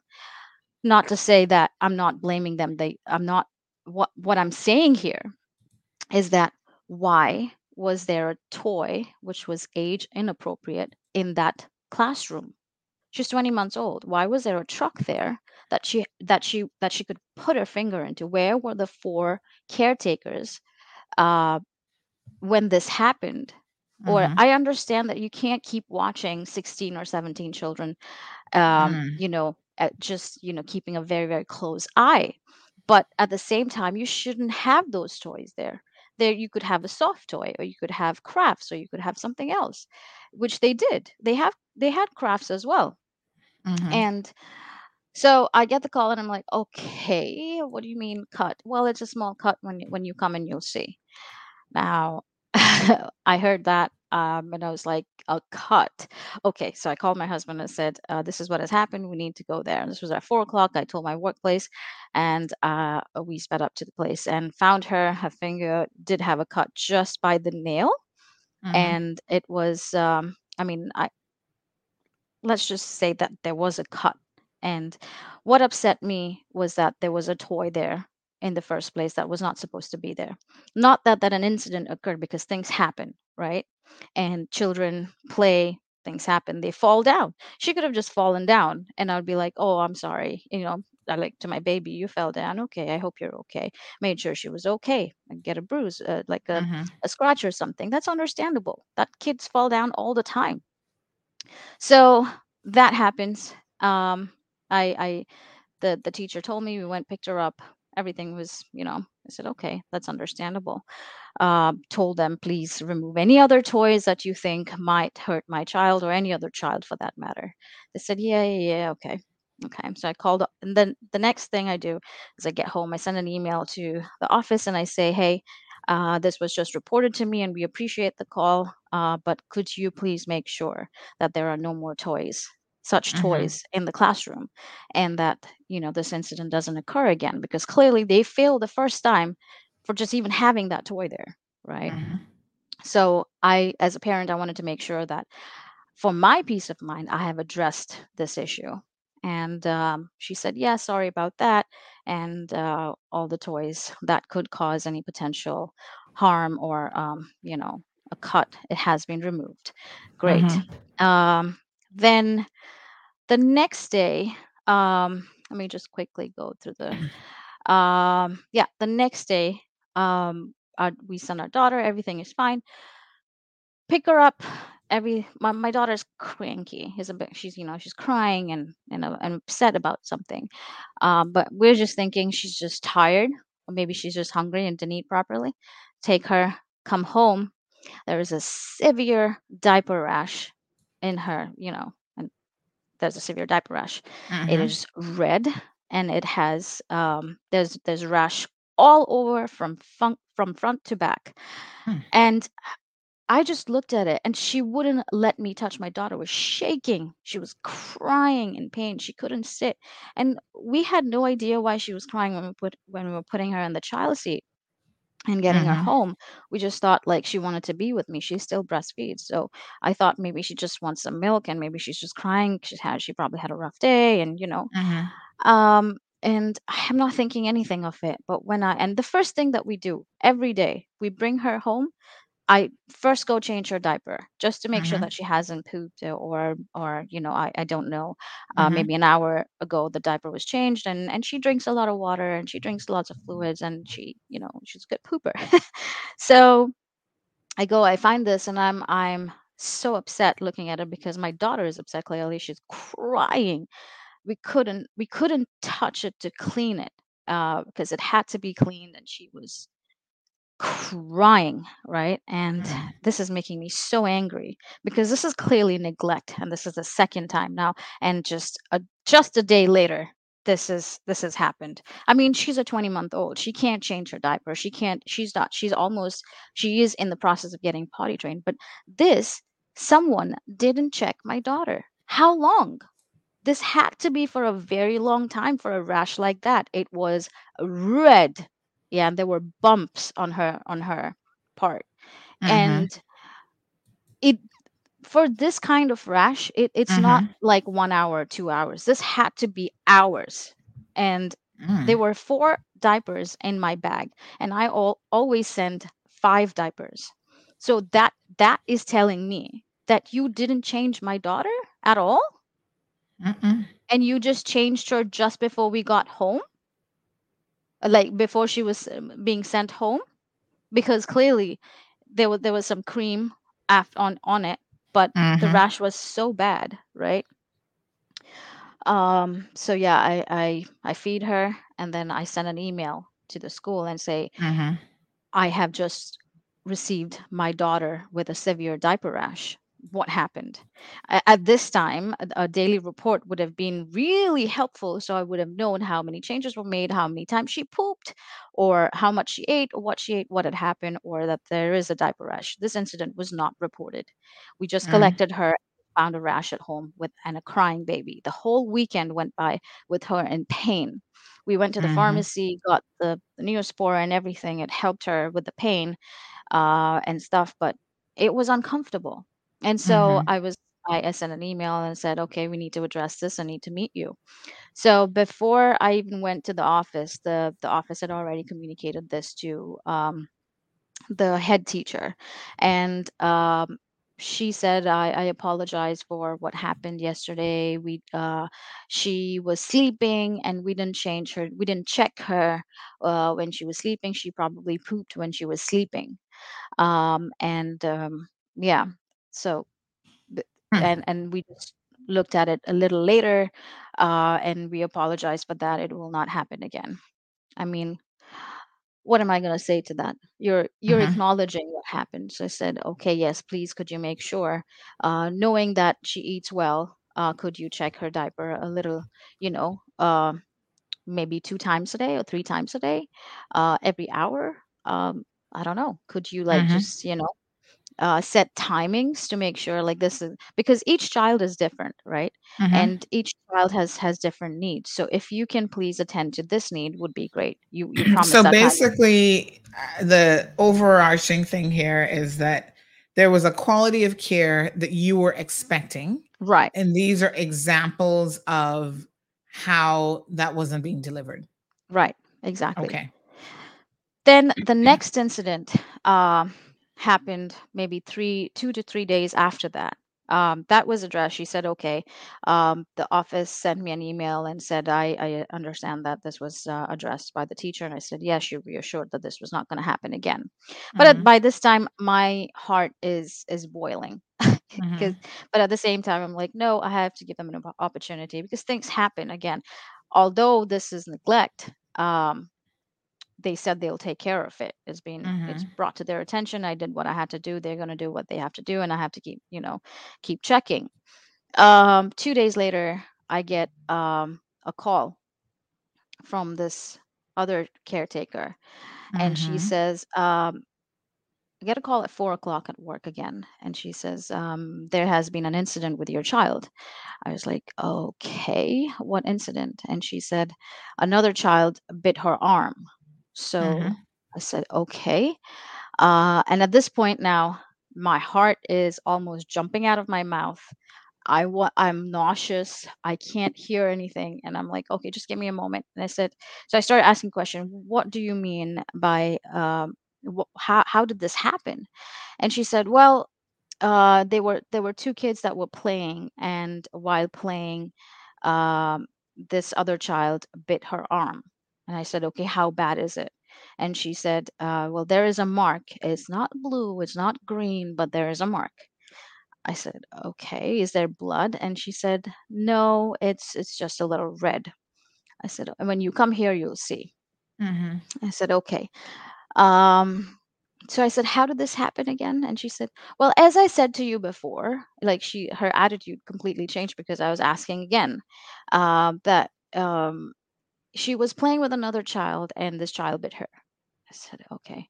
And I said, where were you? Did you see this happen? Or did you just hear my child cry and then you went to it and then you find out, like, did you see the whole thing? And she said, yeah, uh, I was around there. And when I saw, I just um, separated them. Okay. I said, all right. When, what time did this happen? She said, um, I think two o'clock. Um, no, th- it happened at three o'clock. I said, Mhm. okay. So it happened at three o'clock. You call me at four o'clock. Um, all right. Okay, fine.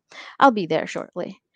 At this point, I am, uh, I'm angry. I, Mhm. I'm upset. And within one week, I had so much happen. And I was just trying to get over uh, these things and understand. I'm a first time parent. Um, Mhm. so that anxiety is there too, right? What ifs and what whatnots. And I've lost a lot of people in my life. I'm not saying, but it, it's just that, you know, when you compile all these things, there is an anxiety there and there is um there is why i care so much there's a reason why i care so much right um and i think it's reasonable enough for any parent to care. I i, I don't think questioning like oh why are you doing this? Or this is doing too much or this is expecting too much um from from daycare centers. No that there's a reason i put her in that daycare because that daycare promised that right? I did my research. So anyway going back to that incident um my husband picks me up we go there um and we're walking towards the play area of this of Mhm. this school. I see this teacher, uh, that I, or the caretaker, um, and my daughter was in this little playhouse that she was playing, and this was outdoors, right? Mhm. She, she picked up a fruit, a dry fruit, whatever that fell from a tree, and she she likes the you know children that age like to put things in their mouth. Uh, she picked up that thing and she was putting it. And I was watching my child go just to see how her mood is after that bite. Is she still crying or she's okay, right? From the car, I walked to that play area. She's putting this thing in her mouth, and this teacher is like, "Come here! I your parents are here. Come here. Come outside." And then she saw my child having this fruit in her hand. And she said, "I told you not to put that in your mouth. Drop that." And she just, my daughter is 20 months old. Okay, Mhm. you don't talk to my child like that. You don't talk to any child like that. You don't say that. You say, "Hey, I how I speak to my daughter, I won't say like how I speak to my daughter. I say, "Baby, we don't put that in our mouths. That's not something you can eat. You want some food? I can give you some food." You know, while I don't expect the teacher or the caretaker to speak to her that way, "Oh, baby, come here." I at least expect that teacher to say, "Oh, let's not put that in our mouths, okay?" Or, you know, Mhm. s- something So on they those so they had a different style of speaking to your child than Yes. you That appreciated. yeah, definitely. So I just looked at her and I and I I didn't address that at that moment because there were parents around and I just wanted to talk to this teacher privately about it. Mhm. Um so I I my daughter sees me, she comes running to me and she's excited like she's happy to see us. And I pick her up, uh, check her arm. Her arm is swollen from that bite. She clearly has that circled bite mark on her arm. And she Mhm. says, "No touch, mommy, no touch." And because it was hurting her. Um, so I said, "Okay, I'm sorry, baby." And I kissed her arm, right? Mhm. And then I, I told this, I, I uh, said to this um, caretaker, I said, I'm sorry, but I'm really upset um, to hear another incident, a third incident in a row within like within a week. And I was I hadn't even finished saying anything. She just got so upset. She rolled her eyes and she's like, "Oh, uh, what do you mean you're upset? I mean, these things they just happen and and children they they they, you know, they they play with each other and they fall down and everything and uh, this is it's not like we can separate your child from other people just to keep her safe I, my husband and I just looked at each other while she's like l- very loud and this attitude, and there are other parents around looking at us, um, like, what is going on here? Um, and and then she says, um, children do this all the time, and uh, yeah, we can't separate her and put her in another place and just to keep her safe. I said, I. I said, in nowhere I'm saying that you should put my child in a separate room. The reason she is in this in this daycare so that she can socialize and develop in that area. Otherwise, I would have her at home with her nanny. You know, I I, I don't want to separate my child from this environment. But yeah, if if she's going to get harmed, no shit. I'm going to get my child out of here. But I didn't Mhm. say that Mhm. to her over there, right? Um so I said, "Okay." And I said, "Clearly, you you seem more upset than I am." And Mhm. she she just like just, you know, kind of chuckled and said, "No, but you're angry." I said, "I'm not angry. I'm disappointed and I'm upset. There's a difference." And Mhm. the way you're talking to me right now, that is making me even more upset. Um, and she said, Well, I'm just trying to say that, um, you know, things happen with kids, and it's not like your daughter doesn't beat anyone else. Your daughter beats others too. And if she hadn't taken the toy from that other kid, then uh, she wouldn't have gotten bitten. I lost everything, like all my senses at that point. I probably should have just punched her face when she said that because, first of all, I'm I'm sorry, but it had made me so upset, and I was trying to keep my cool and my calm and and, and Mhm. handle this as as a as you know patiently as possible Mhm. because it is a matter of my child, right? And at that time, obviously, I had not decided to take my child out of there Mhm. um, because the most um I don't know, the scary part is not there yet if you think this is scary. Um I just looked at her and I said, "Oh, okay. Um, yeah." And she said, "You you don't know. It's so hard to deal with these kids. They're everywhere. They're all everywhere around all the time." And I and I said, N- never was it reported that my child has beaten someone.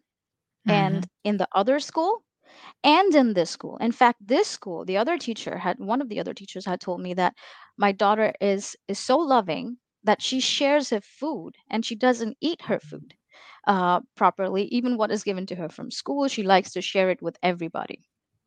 And I am not saying in no way that my daughter is not capable of hitting someone. She's a child. I would Mhm. I would totally accept this that you know as children they they um they play, they learn things from each other and they start hitting or at this age or start throwing things.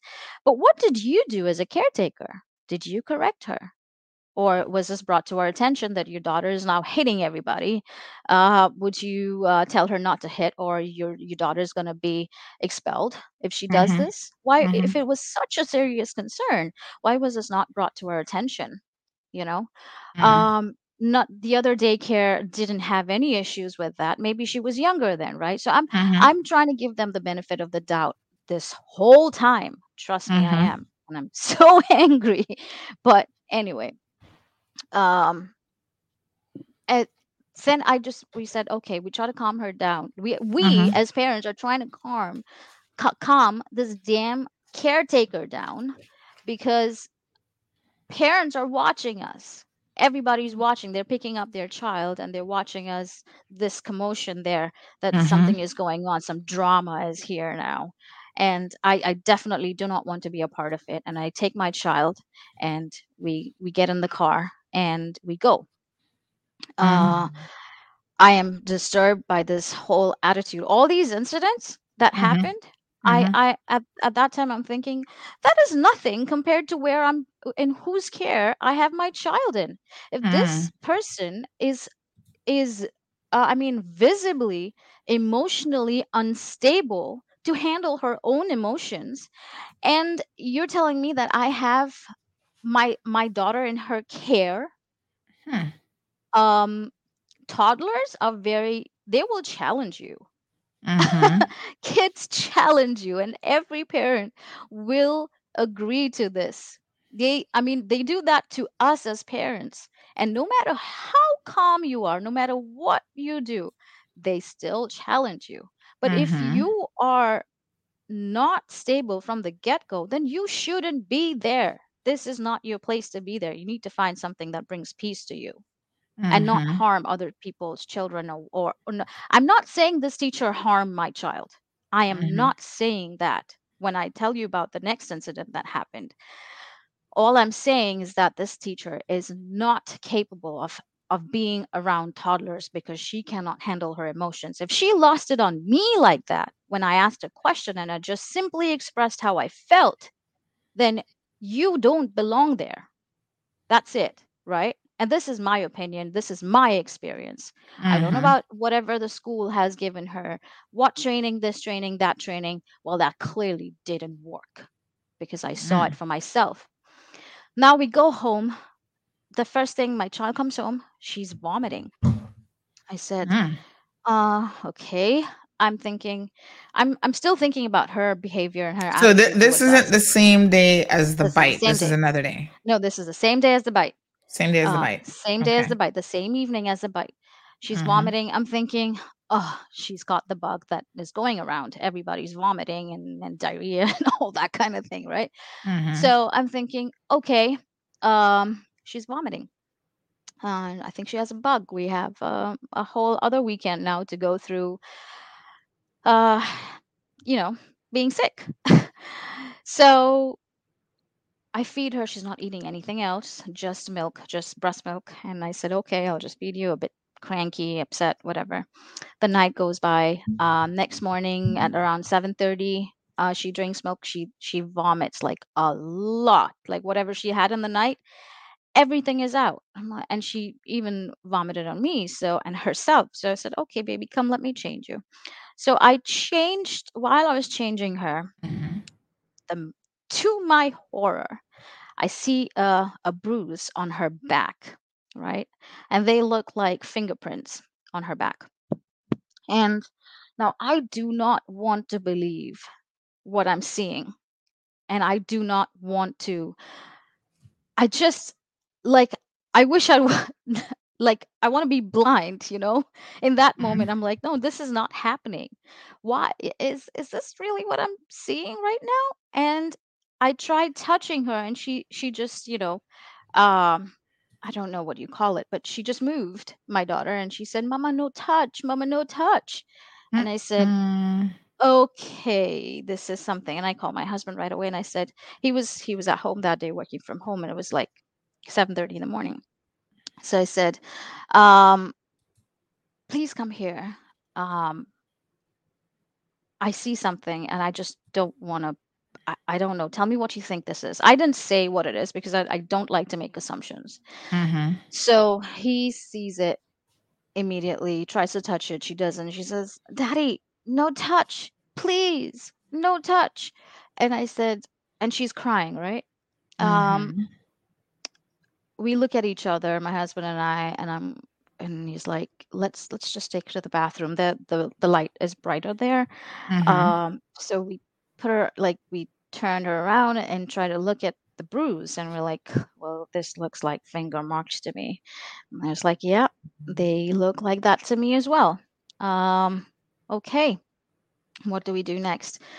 Uh, I said, I, I, I don't know. We're just we're just quiet at that point. Where there was like Mhm. silence because there's so many things going on in our head um and we don't know what to think and i don't want to think the worst i don't want to think the worst right uh i'm just Mhm. thinking maybe i'm thinking maybe it was something at home maybe she let's check maybe it's the car seat there was a buckle or maybe this or maybe that no there's absolutely nothing in the house that could look like that print and there's no way that she she it's like she's not she doesn't she was sick and this wasn't Mhm. there the night before i gave her a bath so it's clearly something that happened.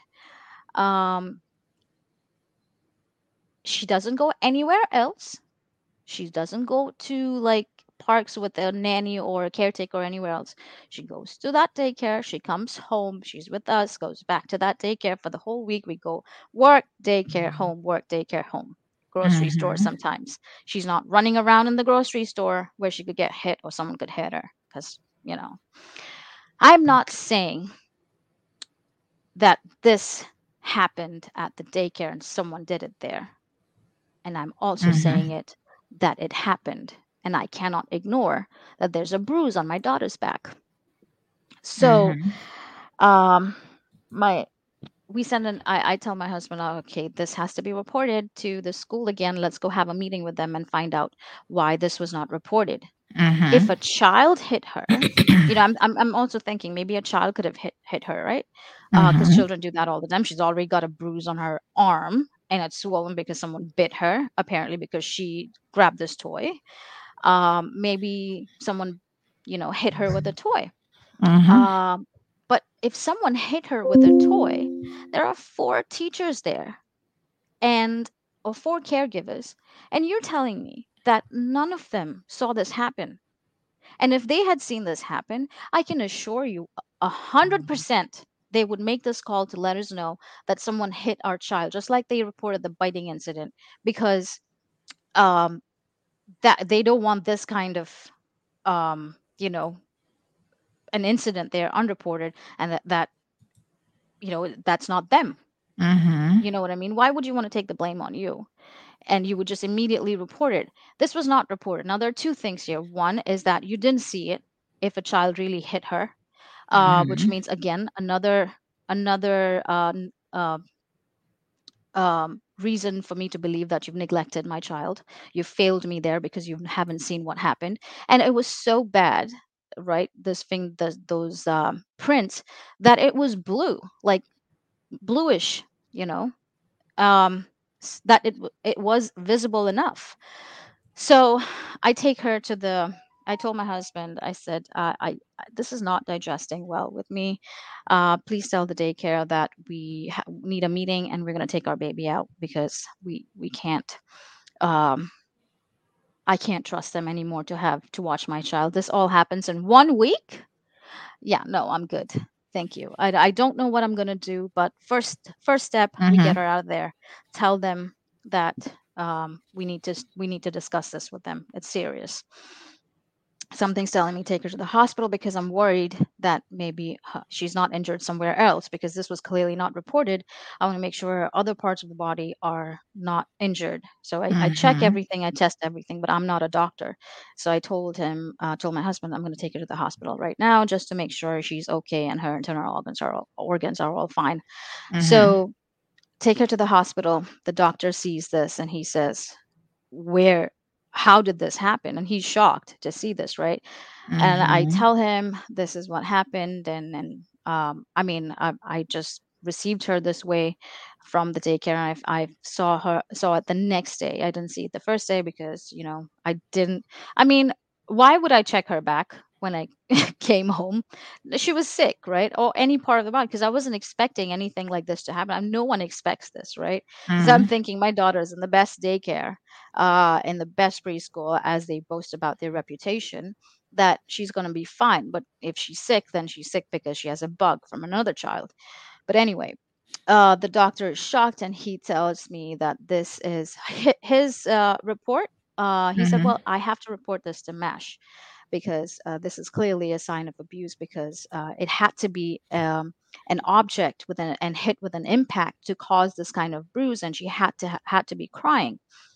Um and i at that moment my heart sank because that's not what i wanted to hear.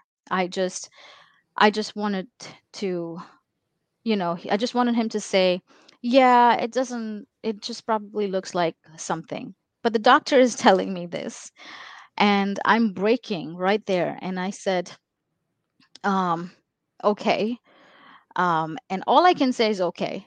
Because I, I clearly remember this because it's such a it's been such a nightmare from that moment on right and then i said i think they look like finger marks to me and he said what kind of fingers are these i said I said, I don't know.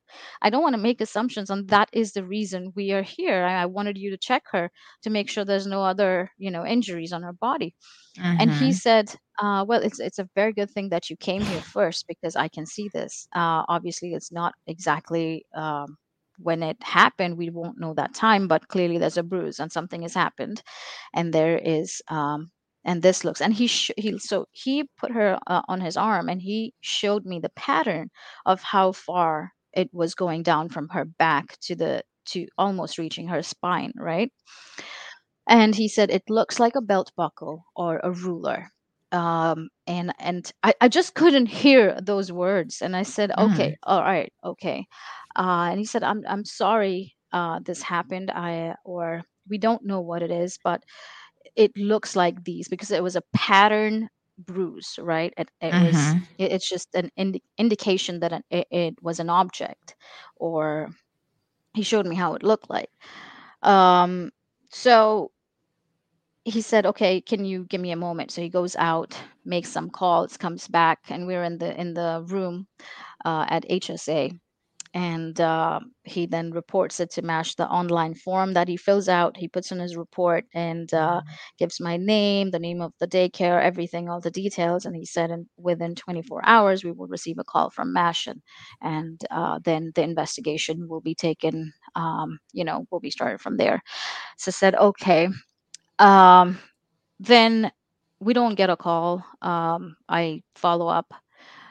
It so ju- ju- just to be just to Yeah. be clear right? People are saying um, kind of move the story along but i just want to be clear in a couple things. So Yeah. you picked her up from school the previous day because you got a call about a bite mark from another student. Right. Right. You took her home you gave her her night bath so tiana is saying was this mark visible during bath time that night and you're saying no it was not visible No, at that that night I didn't give her a bath in the night. I just gave her like I just changed her diaper because she was really sick, uh like throwing up. Um so I I couldn't have I didn't I didn't see it. At that night I didn't see it. I just changed her, I just sponged her and um I didn't see any I didn't notice anything because she was really crying that night and she just Mhm. wanted to drink milk. So I just took her in my arms. I had no idea why she was crying, but I just had to feed her. I thought she's hungry. So I put her to sleep. The next day in the morning at 7:30 is when I saw the mark it had it it had discolored, right? It was blue, kind of blue. It had the blue shade. Mm-hmm. So, yeah. So, um and when she woke up in the morning, what was her demeanor? Was she still I know you said that she didn't yeah. want you to touch that area.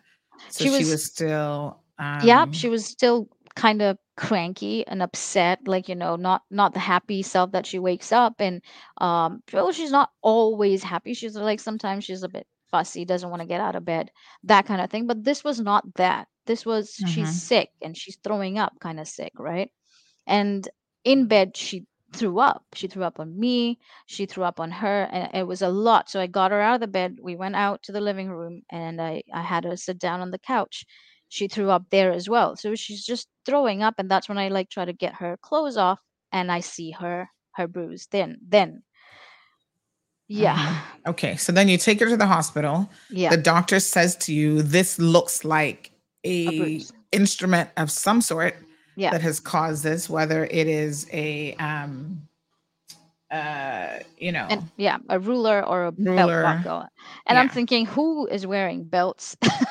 the, but maybe they do i don't know uh, mm-hmm. that's the doctor's opinion not mine um, i didn't want to make any assumptions and that's why i took her to the hospital mm-hmm. um, mm-hmm.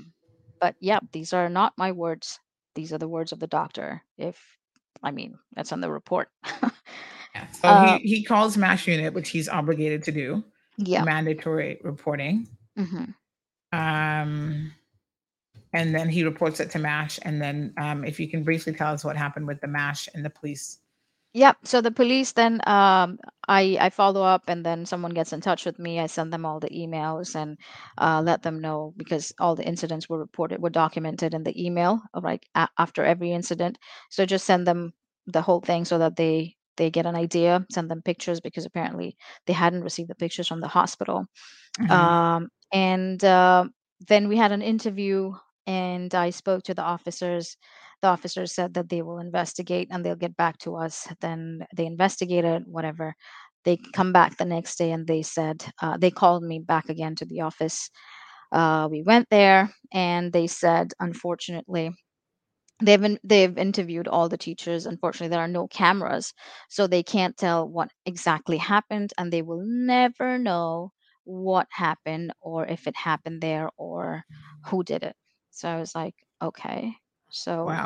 and they said we would we will have to close this investigation because we don't have enough evidence. I was like, okay. So the police were were not able to help you after how how many days did they come back to you and say um one day. one day after one day yeah they closed the investigation. They yep. they interviewed the um, teacher at the school mm-hmm. the caregiver. Yeah in fact what the police told me when i was in um, when i was um, in you know interview when they were interviewing me the first time and i was uh, um, telling him about the incidents he, they said well the doctor that checked it uh, he was not a forensic expert was he was he a pediatrician i said well he was qualified enough to uh, attend to my da- uh, daughter when i went to urgent care because that's where i would imagine you would want us to go anyway because it's MASH and all of them are, mm-hmm. are connected right um, so they, they needed a forensic expert to be able to examine your daughter? Yeah, apparently this doctor is not qualified enough to tell whether it was a bruise or not. Uh, and I'm an idiot too because uh, I I I just think I just simply took my daughter to the to the hospital because I saw some marks. Right? I mean, okay, we got a caller in the line. Caller, good morning. Um, your comments or questions? Yes, from I, from from what I understood on that part about who is going to be held accountable for this type of incident, you don't know who it is. I think the whole entire school or daycare need to be held accountable. You know the reason why I'm saying this mm-hmm. is because of an experience. If you if you are in a responsible position that you need to know what's going on inside the school and you don't know what's going on, and if you're holding no one accountable and you're not even even holding accountable of the person that you believe could be the one because they're supposed to have a, a person or people assigned to this certain group of children. And then the next part about it, if they're holding certain information away from the, the, the, the police or MASH unit, that's a crime as well. Mm-hmm. So if it, if it's an incident that can be proven that is happening in the school, everybody in that school should be held accountable if nobody wants to forfeit themselves. Well, the yeah, I, I appreciate that uh, you saying that, caller. However, the the police clearly said that we can't, you know, just because it's, I guess you'll say that's what they came up carry them to carry them to court, carry the daycare to court, name the daycare out too as well, because we don't care about whose reputation we we ruining here in Cayman because apparently we're doing it for everybody. We're ruining Caymanians, Jamaicans, everything, everything. You know, Mm-hmm. Spanish people get it too. I just say all Spanish people because there's so much countries I can't even name them all out. But yes, Okay. just do it because this is the problem. Nobody wants to speak. Yeah. Thank you, caller. Appreciate it. Um, so the police told you um in a day that they were closing the investigation. There was really um nothing more that they can do. The the doctor wasn't a forensic specialist or a pediatrician. And um they also told you something about they when they interviewed the caretaker, they said they believed her when she said nothing happened. Um, uh, sorry, say that again. I was No, no, they, message. they gave you feedback on when they interviewed her. yes, Um, they yes they gave me a feedback, uh, and the same doctor, the same police officer that said to me that this doctor was not an expert, uh, a forensic expert or a pediatrician. Uh, she uh, she told me that she interviewed this this caregiver, this the, the one that I specified of of behavior, but not Mhm. accusing her of of harming my daughter. Clearly, I just said, although she has been rude to us, I'm not saying that she did it, but it's indicating, right? Just so that it will Mhm. help with their with their investigation. She said to me that uh, her emotions were genuine enough, and I don't think she did it. I'm like, okay, so now you're a psychologist. Uh, you're not a Mhm. police officer anymore, but you can clearly turn around and say that the doctor is not a pediatrician He's not he's not qualified, but the police are qualified. Yeah. They're qualified beyond their their status. All Yeah. right, so let's let's read a few comments, and I Yep. guess if you choose to respond to any of Yep. these, um, you can. There's lots of comments coming in. Oh my gosh. Yep. Um, so Deanna says uh, they need to learn about gentle parenting, meaning the school. Yeah, and if they can't accept that or think it's dumb, they need to go to therapy and get some healing done. As gentle parent parenting is more about yourself than the child. Absolutely. Yeah. Uh, Moya says the name of this establishment needs to be revealed. And quite a few people are asking this question. So I want you to address this. The need to train their staff. Uh, they need to train their staff. They need to clearly, they clearly are not qualified on caring for young children. And they need to be put, uh, they need to put better procedures in place and how to monitor and care for children. So, um, caller, you've not named um, the school here today. And there's a lot of people who are saying that you should name the school. Um, what is your position on on naming the school? Um, because of how the police have responded to my uh to this investigations and to my concern, um, I I'm not sure. I definitely want to bring awareness of of what's happening, and I definitely um it's just okay the main reason for me it's not that i'm afraid to fight right i will fight for my child and i know every Mhm. parent would want to do that as well but Mhm. if i name the school today or if i name all of these things which i have no issues naming because i've named them everywhere else in my reports and in in in to Mhm. assist with the investigation will other schools that are listening to me right now will Mhm. they take my kid will my child have issues in the future to be accepted because the mother is uh, naming and shaming schools because of these issues. I mean, these are genuine issues Mhm. and serious issues.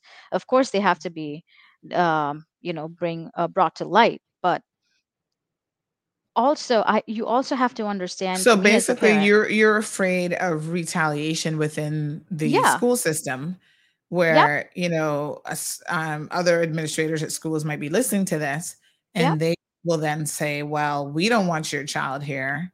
Because you're that parent, you're that parent who's concerned about their Yeah. child. I saw, I saw people saying you're too overprotective Yeah. and that sort of thing. So you don't want to be labeled as being that parent because then maybe your child um, yeah, would be because it's I don't know how many of you will stand with me in this fight. I don't know Mhm. that. You assure me that you're going to fight because clearly my system, our system, has failed me, has failed my family. Are you going to be with me? Are you going to fight with me till the end? or mm-hmm. are you just going to back out and say oh now this is your problem oh so sorry that this happened to you i mean i don't want sympathies uh, i mm-hmm. mean thank you for them i appreciate them but will this affect my child's future because cayman is very small this is my home mm-hmm. now and my child so, is going to so elizabeth elizabeth says you need to name the school and stop being scared your child and other parents who may be going through the same thing and no one is bringing it to light, there's no excuse for abuse, and especially for children. So I'll give you one example. Um, there was a young yeah. child, I think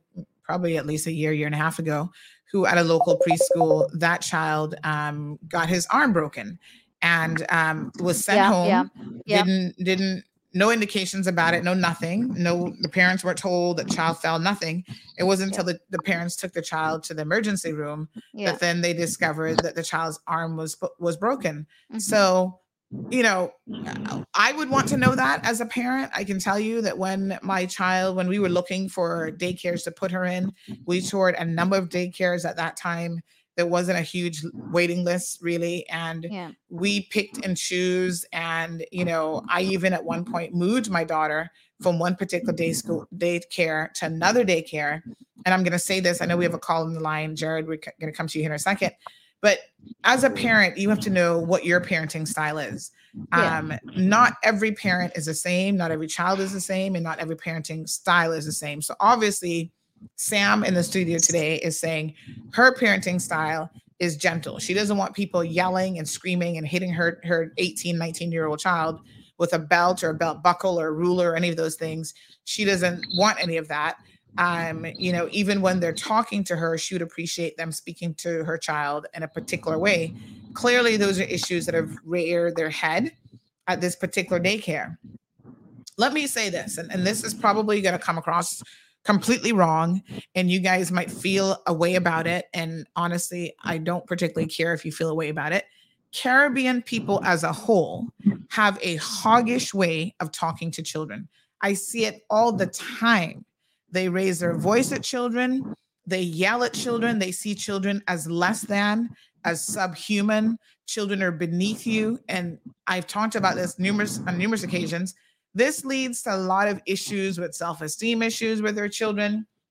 This leads to issues where children are easily targeted for abuse because they've already had their little, you know, um, self esteem impacted. They've already put down, oh, you're to be seen and not heard. You don't speak until you're spoken to. There's so many things that, as Caribbean people, we teach our children that are very detrimental to them even knowing how to protect themselves. And this is a real problem. Like all of us need to take gentle parenting classes and learn how to be better parents, right? And this is this is the Caribbean mentality. So if you put your child by and large in a school that is eh, you know Jamaican helpers, Caymanian helpers, even Spanish people, they tend to have a very different way of handling children and handling babies. And um, it's it's shocking and it's alarming, but it's the truth. So even when I, I'm going to tell you guys why I moved my child, and you're going to understand clearly what my position is.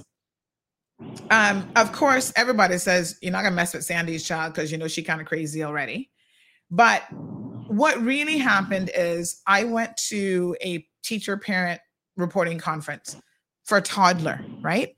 And I heard certain things being said about my daughter, right? And the way that the assessment, and this is why I always tell parents, you have got to be your child's number one advocate. Absolutely. Nobody else is going to do it for you. No teacher, no police officer, no MASH unit, nobody. You have got to be an active parent and someone who is there for your children.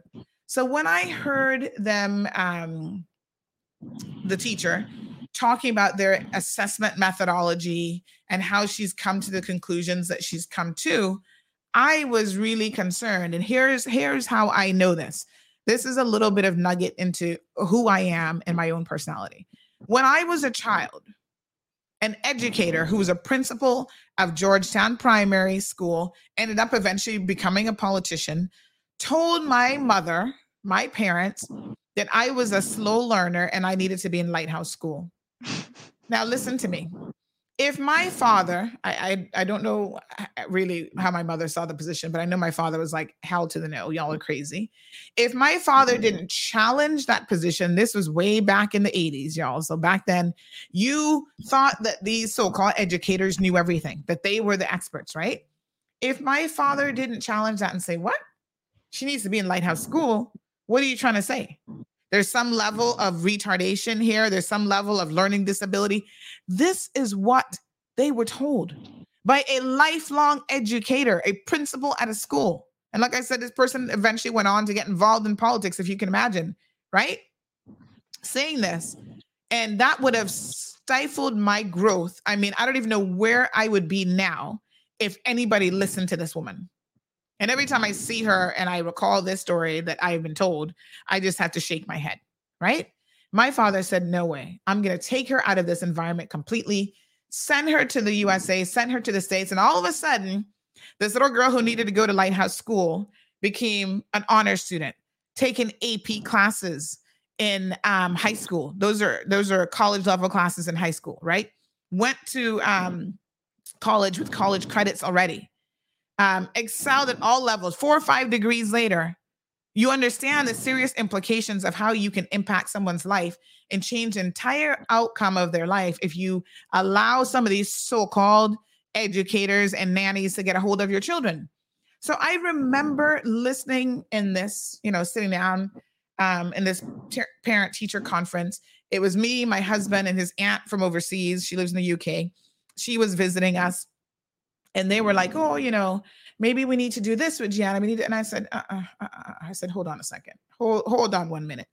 As someone who has a little bit of experience, knowing that not everything a teacher tells you is going to be spot on or correct or whatever about your child, mm-hmm. I, I think we need to think on this significantly because they're using methodologies, right? To to grade and to assess your children. And me as someone who takes the time to read and try to educate myself knew that there was something wrong with the methods. There was something oh you know she's too quiet and she's just sitting in the corner and she's not really paying attention to it i said okay we're gonna move her out of this environment. Classroom already too crowded too big. We put her in a so-called because you know Caymanians, y'all, that's what y'all would call it, oh white school now she's going to a white school. She's only one of two colored children there, blah, blah, blah. That's okay because we can address that issue in a different way. All of a sudden, oh, she's the most mannered child in the school, in her class. She's coming along with her reading. Like the assessment that we were getting, it was almost like I wasn't even talking about the same child. So, what I'm telling you, folks, parents, listen very, very carefully. The environment in which you have your children is very important. Absolutely. Your children, you got to work. This parent said the difficulty is, you know, she's having to work. It's eh, you all know two two parent household. Both y'all need to have a job.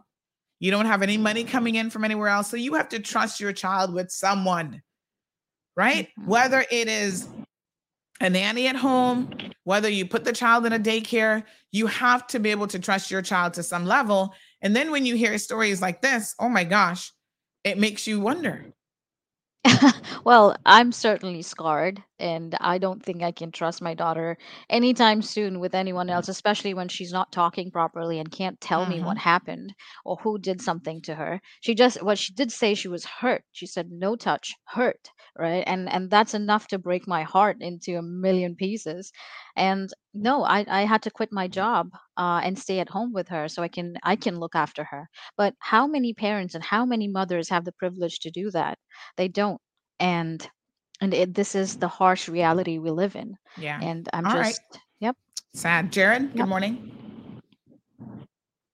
Hello jared? Yeah morning Sunday. how morning. are you? Good, Can you good. hear me? Yes sir yeah, so I heard um the the, the lady that you're talking about. It, it clearly seems to me a case of abuse by the school. I, I did understand when she said, you know, I don't want to name and shame the school because, you know, let's be honest, this is Cayman mm-hmm. and everybody hears. But the thing is, like, I, I, I understand the lady's um stance. And my thing was that, oh, if you don't name the school, who whose other child is being mm. abused? Now, Um, not mm-hmm. forcing. Don't don't. I I clearly understand. If it were my child, it, it wouldn't roll like that. Um, to to Sandy's point, you know, as the as the parent, you have to be the subject matter expert. You live with the child. You know the mm-hmm. child. You know when mm-hmm. the child now mm-hmm. being being the person that they are. And I mm-hmm. think, like Sandy said, you have to advocate viciously because I'll be honest. When I was in high school, all my teacher says, "Oh, you know, Jared, um, is is well mannered, but talks a lot. Okay, yeah. But I graduated high school, honors and whatever, and degrees and whatever mm-hmm. later. Yeah. And you know, ch- children operate differently. And to Sandy's point, the one environment that you put one child in, if you put them in another environment with that positive reinforcement with someone who, who knows how to engage a child, the response mm-hmm. will be completely different. But the question that I had was did a clinical psychologist at the MASH unit look at the case? Because it's not just supposed to be only the police that that making the decision as to as to what happens or you know did did did the child get seen by a child psychologist because i do believe there's some some level of trauma that the mm-hmm. child has endured but isn't able to communicate it effectively mm. and so it, it, it is leading to, towards it, it is not a closed case. I would be very, very cautious just with that whole institution mm. as a whole. Yeah. Well, thank you, Jared, for your comments and your call because uh, you make valid points there and those are my concerns as well. And to answer your question no. No one looked at my daughter even when we went to the investigation. The police themselves didn't check my daughter's back but they made uh, comments like the doctor was not um, qualified enough to tell whether it was a bruise from an object. When he was the first person um, qualified enough to tell that it was a bruise or not. Mm-hmm. So no, they didn't. They just I don't even know how they what was carried out, what they asked. They just told me that they they went and questioned the school. They met with the school and the teachers, and this is what. Um, yeah, that that's all what I just said. And and so is there um I mean you know of course I've got parents saying to me that they would love to know what school this is because maybe there is a history of complaints at that school and when you mention mm-hmm. the school a mm-hmm. lot of people are going to go aha so that maybe you shouldn't be fearful of naming the school? Uh yeah, I mean, obviously I when I was before this interview, I was keeping it to myself, but I understand uh you know parents concerns as well and and also the concern that i had or and i still have is like is this the first time i saw the bruise was she being bit, beaten to sleep because she doesn't sleep uh, right away um, all the time and, and this is this the first time i saw the bruise so yeah i mm. do i do have those concerns and i completely understand. Mm, mm, mm. okay so uh yeah it's it's tiny tots hello? Oh. So the the, the school you just named the school you're saying the school is tiny tots. Yeah. Oh my goodness yes. Ja- sorry jared? Yeah. You, you can hear me? Yes sir well, I, I, I'm familiar with that institution, but I, I would suggest that the Minister investigate that school and the Ministry of Health and the relevant authorities, um, just to, just to really check it out because no investigation can be done in one day, mm-hmm. and people just like that. It is it is not. It it it it, it questions the um what is it the the authority, more mm-hmm. or less, mm-hmm. the, the, quality in which the investigation was carried out. Mm-hmm. Uh, but I know many people listening in the Ministry of Health who, who will look at this more. Mm, and mm, and mm. so, um, yeah, but I'm, yeah, I'm very disappointed that you as a mother went through this because no no parent should have to worry about a child's safety and, and especially we're we're in these times where all right we got we got a very... few more callers jared so leave me there with those comments. Oh my all goodness. right, all right caller welcome to the program. Good morning. Hi caller. Oh oh i think i have you in hold. Sorry. Hi morning caller. Welcome to the program. Good morning sandra morning. good morning to your um, your guests and good morning i don't know if it's one or two there now. Um I was wondering if the your, your initial guest, the mm-hmm. initial guest, the parent. I was just wondering if you know maybe she had spoken to some other parents and gotten any feedback from them, you know, as to what mm-hmm. was happening with their children or if they had concerns and so on. Because if she's filed reports, um, mm-hmm. and you know, singular, and she's not getting much attention or justification, whatever it is that she wants, you know, if there are other parents experiencing stuff, if they did it jointly, maybe then they would be forced to take, um, you know, or at least to make an effort to do some kind of investigation. Mm-hmm. You know, it might it just, might just be a problem at that particular school or one person mm-hmm. that is a problem. You know, mm-hmm. um, uh, and I just want to say one more thing. Um, the last time that I made a comment on your show, mm-hmm. I don't even remember what it was regarding at the time. Mm-hmm.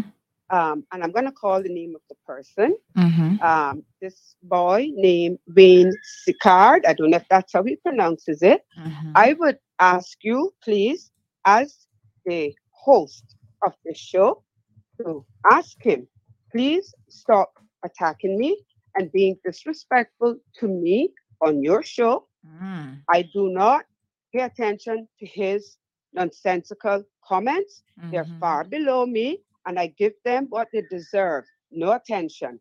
I don't know why he feels it's necessary to attack me every time I make a comment. And even if he wants to disagree with me, that's fine. Disagree with me respectfully. But to be disrespectful to me for whatever reason, I don't know. I have actually looked through and I noticed I'm the only person he's doing it to. So I'm mm. asking you kindly, as the host of the show, I've given you his name. You know, he don't have to like my comments. He does not have to agree with anything that I've said. But whatever his feelings are about it, keep it to himself. There's no need for him to attack me. Yeah, I like your show. I mean, I enjoy uh, yeah, your show, but I, I'm not going to tolerate that. Okay? Yes, yeah, I think everyone um here's the thing when i see the comments i see them in a singular line i don't see that people responding to each other so i don't necessarily know if Wayne is um, responding to any particular individual but what i would suggest people do is if you have a comment to make, just make your comment in general terms and don't necessarily address anyone specifically. And that could probably eliminate a lot of the issues. Listen, we have over 405 comments on this morning show just on Facebook alone. That's not even the YouTube comments. Mm-hmm. So, um, you know, at the end of the day, I may not be seeing them all. And sometimes I just gla- gloss over them. I'm not digesting it. So, y'all try to behave, is the best advice I could give you. Thanks for bringing that to my attention. Thank you, Sandra. All right, my dear. Um, yes, because we we don't really have time to be addressing that, folks. Just behave yourselves, okay? It can be so difficult. All right, 936 Bobo is a telephone number. Please remember if you're calling on WhatsApp, it gets a little bit tricky because we can't take a WhatsApp call and a straight line call at the same time. So I think someone this morning may have been calling um, on the WhatsApp. So that's why your call isn't coming through at that particular time. Morning caller, comment or question? Yeah, Miss Sunday, you know that um just to bring a little comfort to the to Miss Samantha about the um issue that she's dealing with. When I was um when I was going to Tiny Tots preschool, I went um I wasn't really aware, you know, because of the age that you're at, everything that you see, you feel like it's okay as long as the adults don't say anything about it. Mm-hmm. So like um I've been involved in a lot of different things. When I was in that preschool, I had a lot of friends, mm-hmm. you know, and then there's sometimes I don't like to obey the rules. I don't go sleep when I have to go. Well, when they tell you go sleep, like nap time and all those type of things. And I think it's a chain link to um in the schooling system when it comes into where you go when you graduate from that one individual school. Mm-hmm. Because when I went to um Red Bay Primary School as well, I involved with um all different types of children other than just preschool. Mm-hmm. No, they're coming from other to the primary school. And the same thing I was talking about with the high school. When you go into the transition to high school from primary school, you end up um, being involved in other children. And the thing is, what I experienced when I was in um Red Bay Primary School was mm-hmm. that the teachers didn't have any sense of um patience with students, and I was abused as well when I was in school. Like maybe I might not have been the the the fastest ticker in school, but I listen and I don't maybe I take notes as fast as I should because maybe I mightn't be good with certain academics. Mm-hmm. But right my highest skill. I learned that in high school after I took the abuse mm-hmm. because teachers would pay attention. I got hit in my back mm with rulers several times. I didn't say anything because the teachers were intimidating. And I'm not saying that I didn't confront one time, but mm-hmm. when I had taken all that abuse, my mom didn't believe me. Mm-hmm. Reason being because they didn't want to say that that was them. Mm-hmm. But mm-hmm. it was so hard when I was in year three because it started when I was in year one. Mm-hmm. And I've been, I've been abused in other different ways. Like, okay, it might sound soft, but you being a seven year old going to school and trying to hold ice cold peas in that coming from a freezer out with your hands straight out and and locked inside of a storeroom and you telling the child do not say anything because you're not paying attention in class you tell me if that's a good discipline mm-hmm. is that a right mm-hmm. way to um, discipline a child right wow. that tormented me when I mm-hmm. started to go to school and I started to get these physical abuses now with slapping the back of the ruler in year three. No, mm-hmm. my mom took it in action and said, you know what? I guess I guess I didn't know how it conflict uh, um how the conflict resolved right mm-hmm. in, in that moment because I'm a little kid. But I was moved to West Bay Primary School for a good reason. And I took a, I took discipline in primary school too, and in West Bay Primary. I mean, mm-hmm. don't say that getting slapped in the belt on your hand is a bad discipline because you're destroying the property or something like this. But you also need to know that there's also coming in with a reason and an explanation for everything that is being done. And if your child is not is just getting abused just for say, that is a problem. Mm-hmm. If the mm-hmm. child cannot come back to the parent and tell them, hey, this mm-hmm. teacher just did this to me. Mm-hmm. Yes. For what? And, and, this is you know, why it's, it's, very important for you to um, have lines of open communication with your children. But of course, when they're that age, toddlers, they can't quite talk mm-hmm. and express, but there are other things, as Sam has said this morning, there are other things that you need to be looking for. So any visible physical signs, any you know changes in, in behavior. Mm-hmm. Um, so thank you, caller, for those comments. I want to read a few more comments that um, are coming in. So some people are saying about the diaper rash, they weren't quite sure if that could happen within such a short space of time that normally diaper rash takes a longer period of time to develop. Um, Della says, I went through this with a helper. So sorry that this happened to your child. And you also, I think, need to be very clear. I mean, you think it would be painstakingly clear to people that they're not supposed to be beating children with, especially toddlers, with rulers and belt buckles and these forms of archaic um, disciplining. And I'm putting that in some big quotations because it's abuse, is what it is. But, you know, as parents, I think you also need to communicate extremely well to your caregivers, whether it's a daycare or you know if you have a nanny at home or a helper at home or whatever you want to call them you have to be very very clear about what you don't want to happen with your children. And even sometimes the way in which helpers and others communicate with your children if you see something you need to say something about listen i don't like that tone of voice.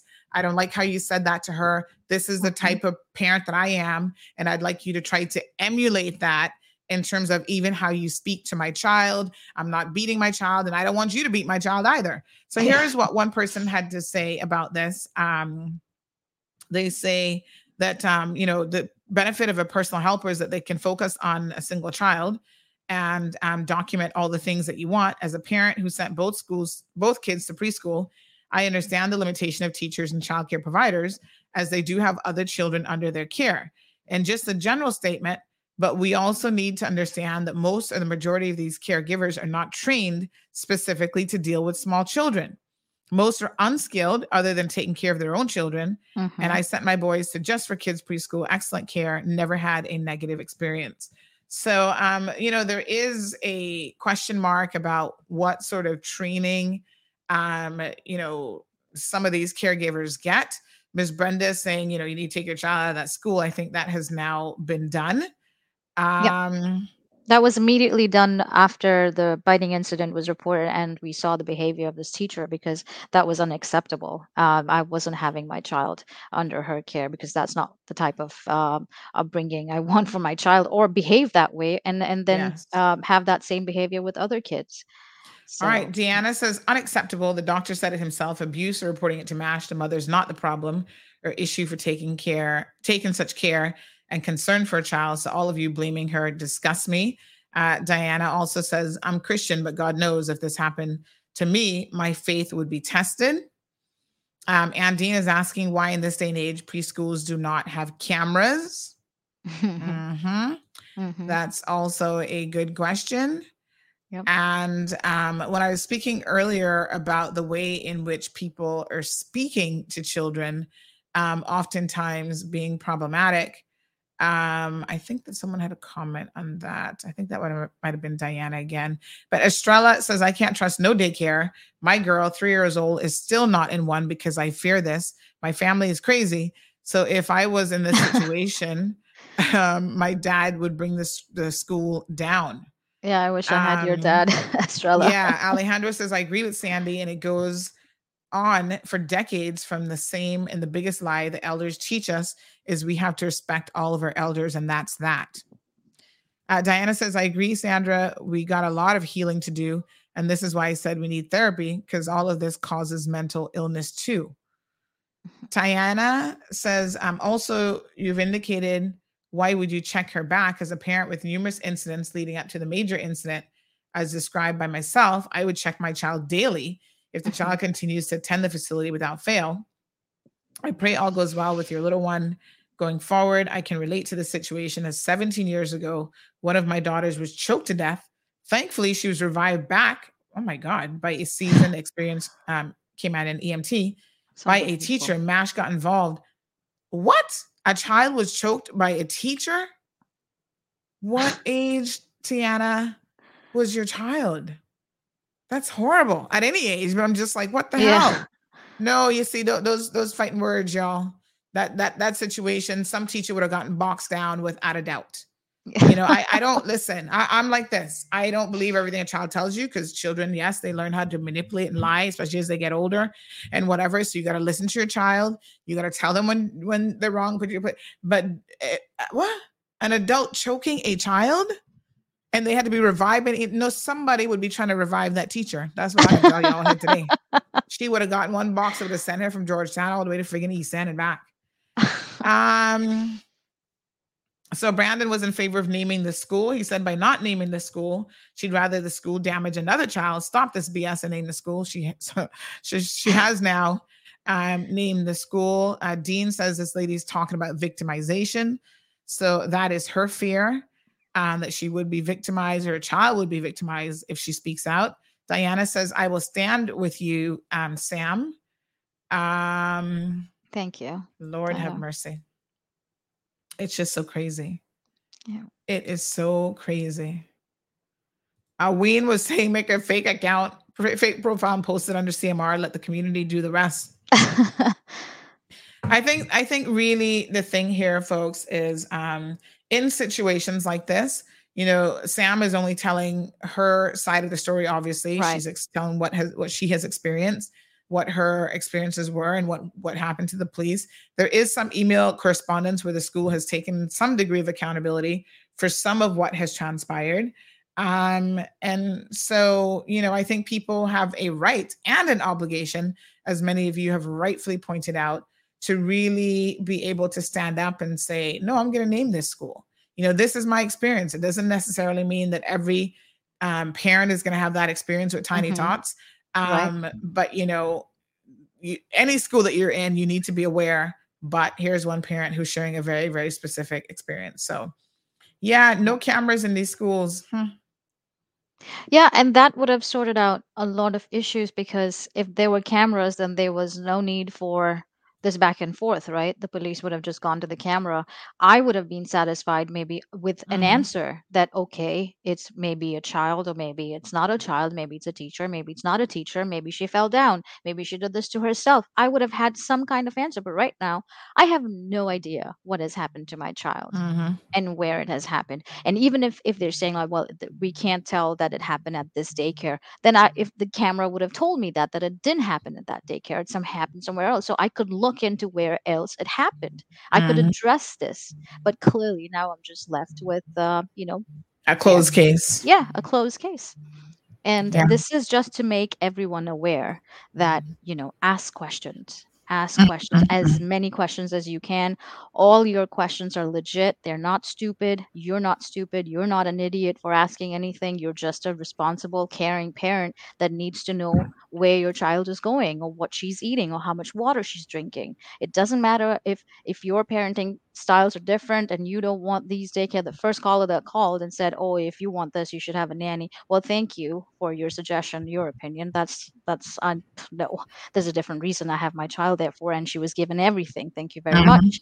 And also, if there are no cameras in the school, then that itself is um, a red flag right there, a huge one, maybe a 10 meter red uh, long uh, red flag, because then you're not even helping yourself, your child, or the police if something happens. Because Mhm. this was my experience, and this is what I took away from. If there's no way that you can find out, or the police can find out, or anyone, uh, or the the institution itself, right, to see. I'm not saying that the institution or like it, it like someone Mhm. said in the comment section as well that it could be one person in that institution and that whole institution is great because it, has worked great for other people. This is my experience and i'm sharing. I don't know how many others are there and they're just ignoring because they think oh you know just like the first first few incidents i just uh, said okay these things happen but Mhm. how much of it happens and how much of it is okay to happen.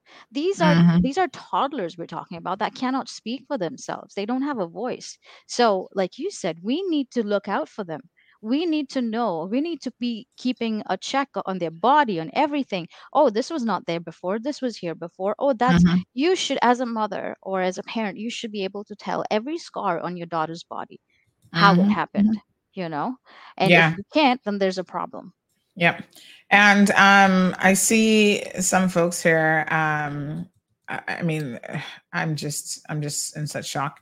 But some people talk about they've actually witnessed things like choking of people in schools and stuff like that. Just absolutely um, egregious, to be honest.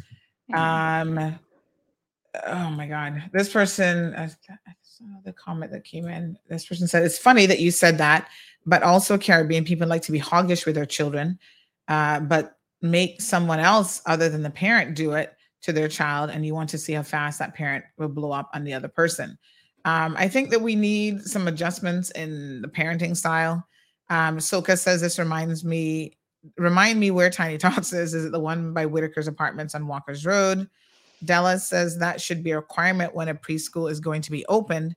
Who inspects preschools? I wonder if they have five fire extinguishers and if they are up to date. Um, they do get inspected by the same school inspectorates that that all all schools get inspected by. Um, yeah, so they they go through that same process.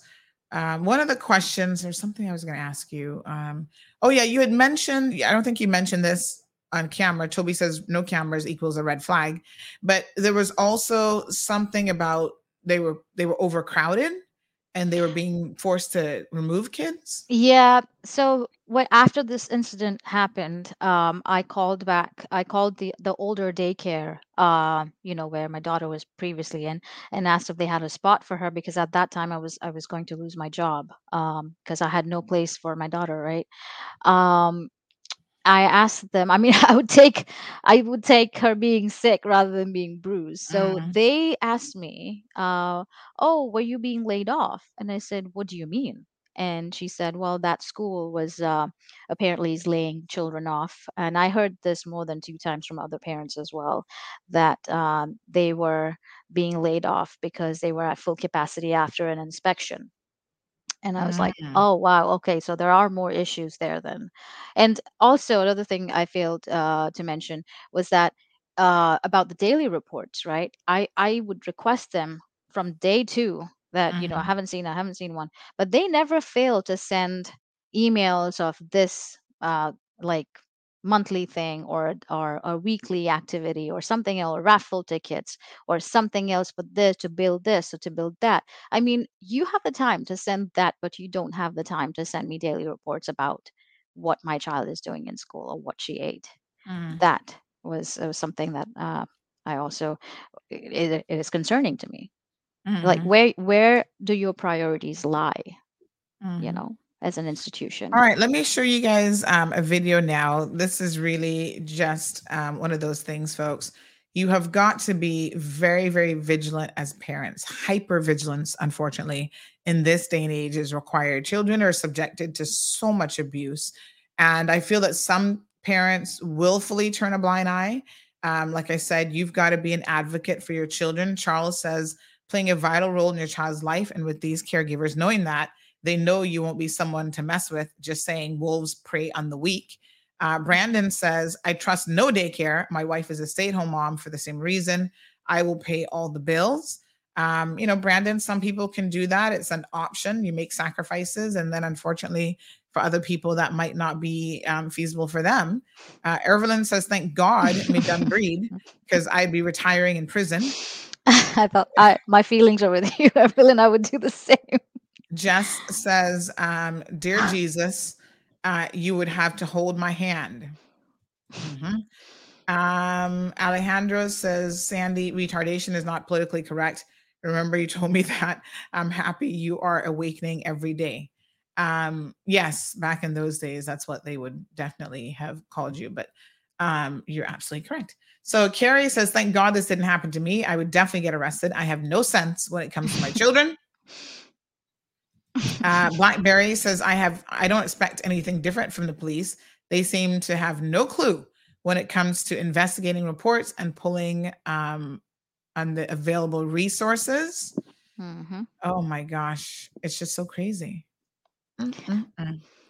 Um, Lulu is saying, take the child back to the former daycare.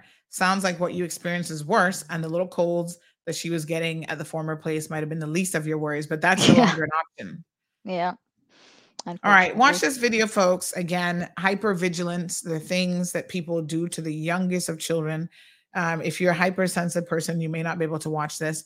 But the point that I want to bring home, folks, is that um, trust no one. I mean, no one. Just look at this and you'll see exactly what I mean. Anything just worries me when he's I feel like he's breathing a little weird. As the mom of a newborn baby, Consuelo Saravia worries like most mothers about her little one. But it was baby Nico's time in the NICU at Good Samaritan Hospital in West Islip that has shaken Consuelo.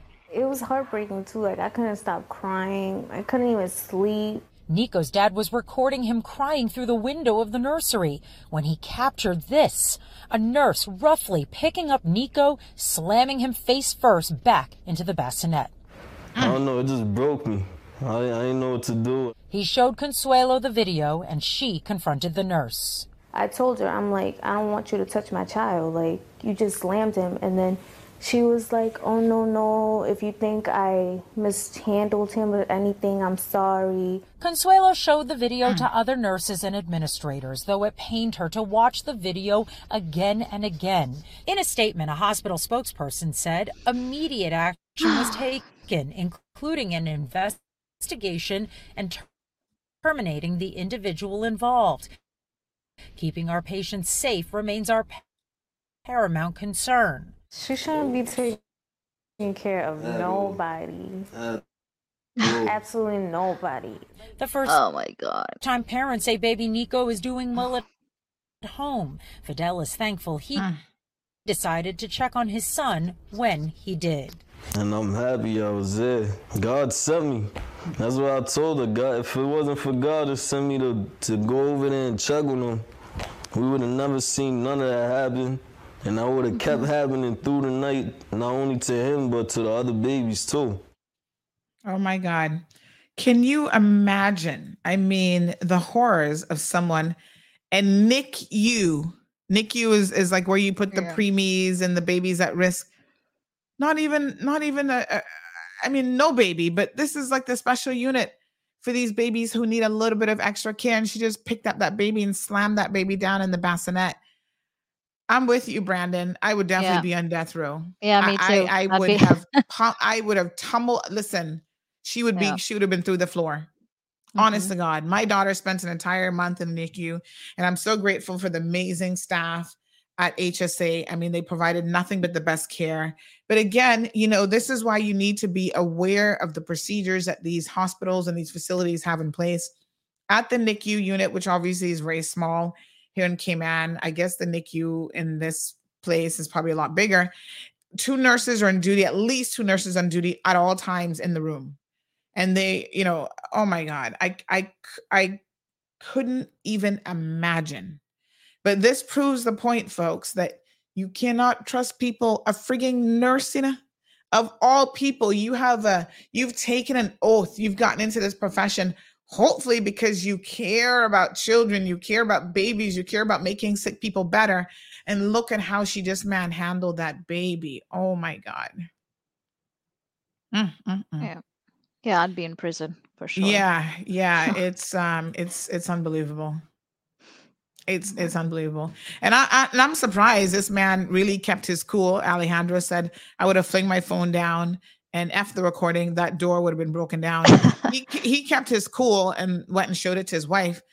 Um, that that would have been better than I would have done because I mean, thank God he recorded it though because he has the evidence. It's not her word because obviously he then started um to deny the the nurse. Sorry, started to deny that that's what happened. Right, so it would have been her word against his Again, if there was wasn't that one moment where he's peeking through the little hole and would have recorded that, she would still be working there for God knows mm-hmm. how long, slapping mm-hmm. babies down, pushing them down in their bassinet, flipping them over so rough like that. I mean, it's just so shocking and so unbelievable.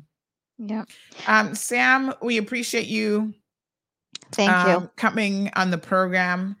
Um, I hope that you know that school can certainly get it together. I mean, it can be something specific to one or two individuals. Mm-hmm. Um, you know, I, I don't know what's going on there, but I really hope um, that they get it sorted out because it's certainly not a good look to be yeah. having the incidents that you've described and then to have your child come home with a mark on her back that you can't even identify. Mm-hmm. Um, I think, you know, the source of is really, really a problem. Yep, absolutely. And that's the reason, uh, even like right from the start, we took it, we took that approach because most of my friends, when I told them, uh, you know, this is what's happening, this is what I'm dealing with, the, the first thing that they said is, and you're still at home? Out, like I'd be in my car driving up to mm-hmm. that school and beating the shit out of that teacher. I mean, yeah, that's all, that sounds all great, but then what happens i don't want to be in jail mm-hmm. like this is why we have issues in our community because people take take these things upon themselves to deal with them mm-hmm. because the police is no better in terms of giving you or just investigating in mm-hmm. uh, in a day and then basically saying the there's not an expert but they're an expert and just all of those things just doesn't make sense to me but mm-hmm. anyway i just wanted to bring this to your attention and like Mm-hmm. make parents aware that this is what happened we did the right thing from the start but here we are there's no the uh, there's no there the apparently there's not enough evidence there's no cameras if there are no cameras in any daycares that you want to send your kids to don't send them there because you will Mm-hmm. never know like the police said what happened and how it happened and that's where you are the one that's going to suffer so yeah Mm-hmm. here we are and All um, right. yep So this was says that um I took my son there when he was maybe seven or eight months old. He adored a lady named Lynn. Uh, she moved back to London after a few months. On the third or fourth day after she was gone, I stood in the doorway of the nursery school, and when a worker said "Good morning, Travis," he screamed something he's never done.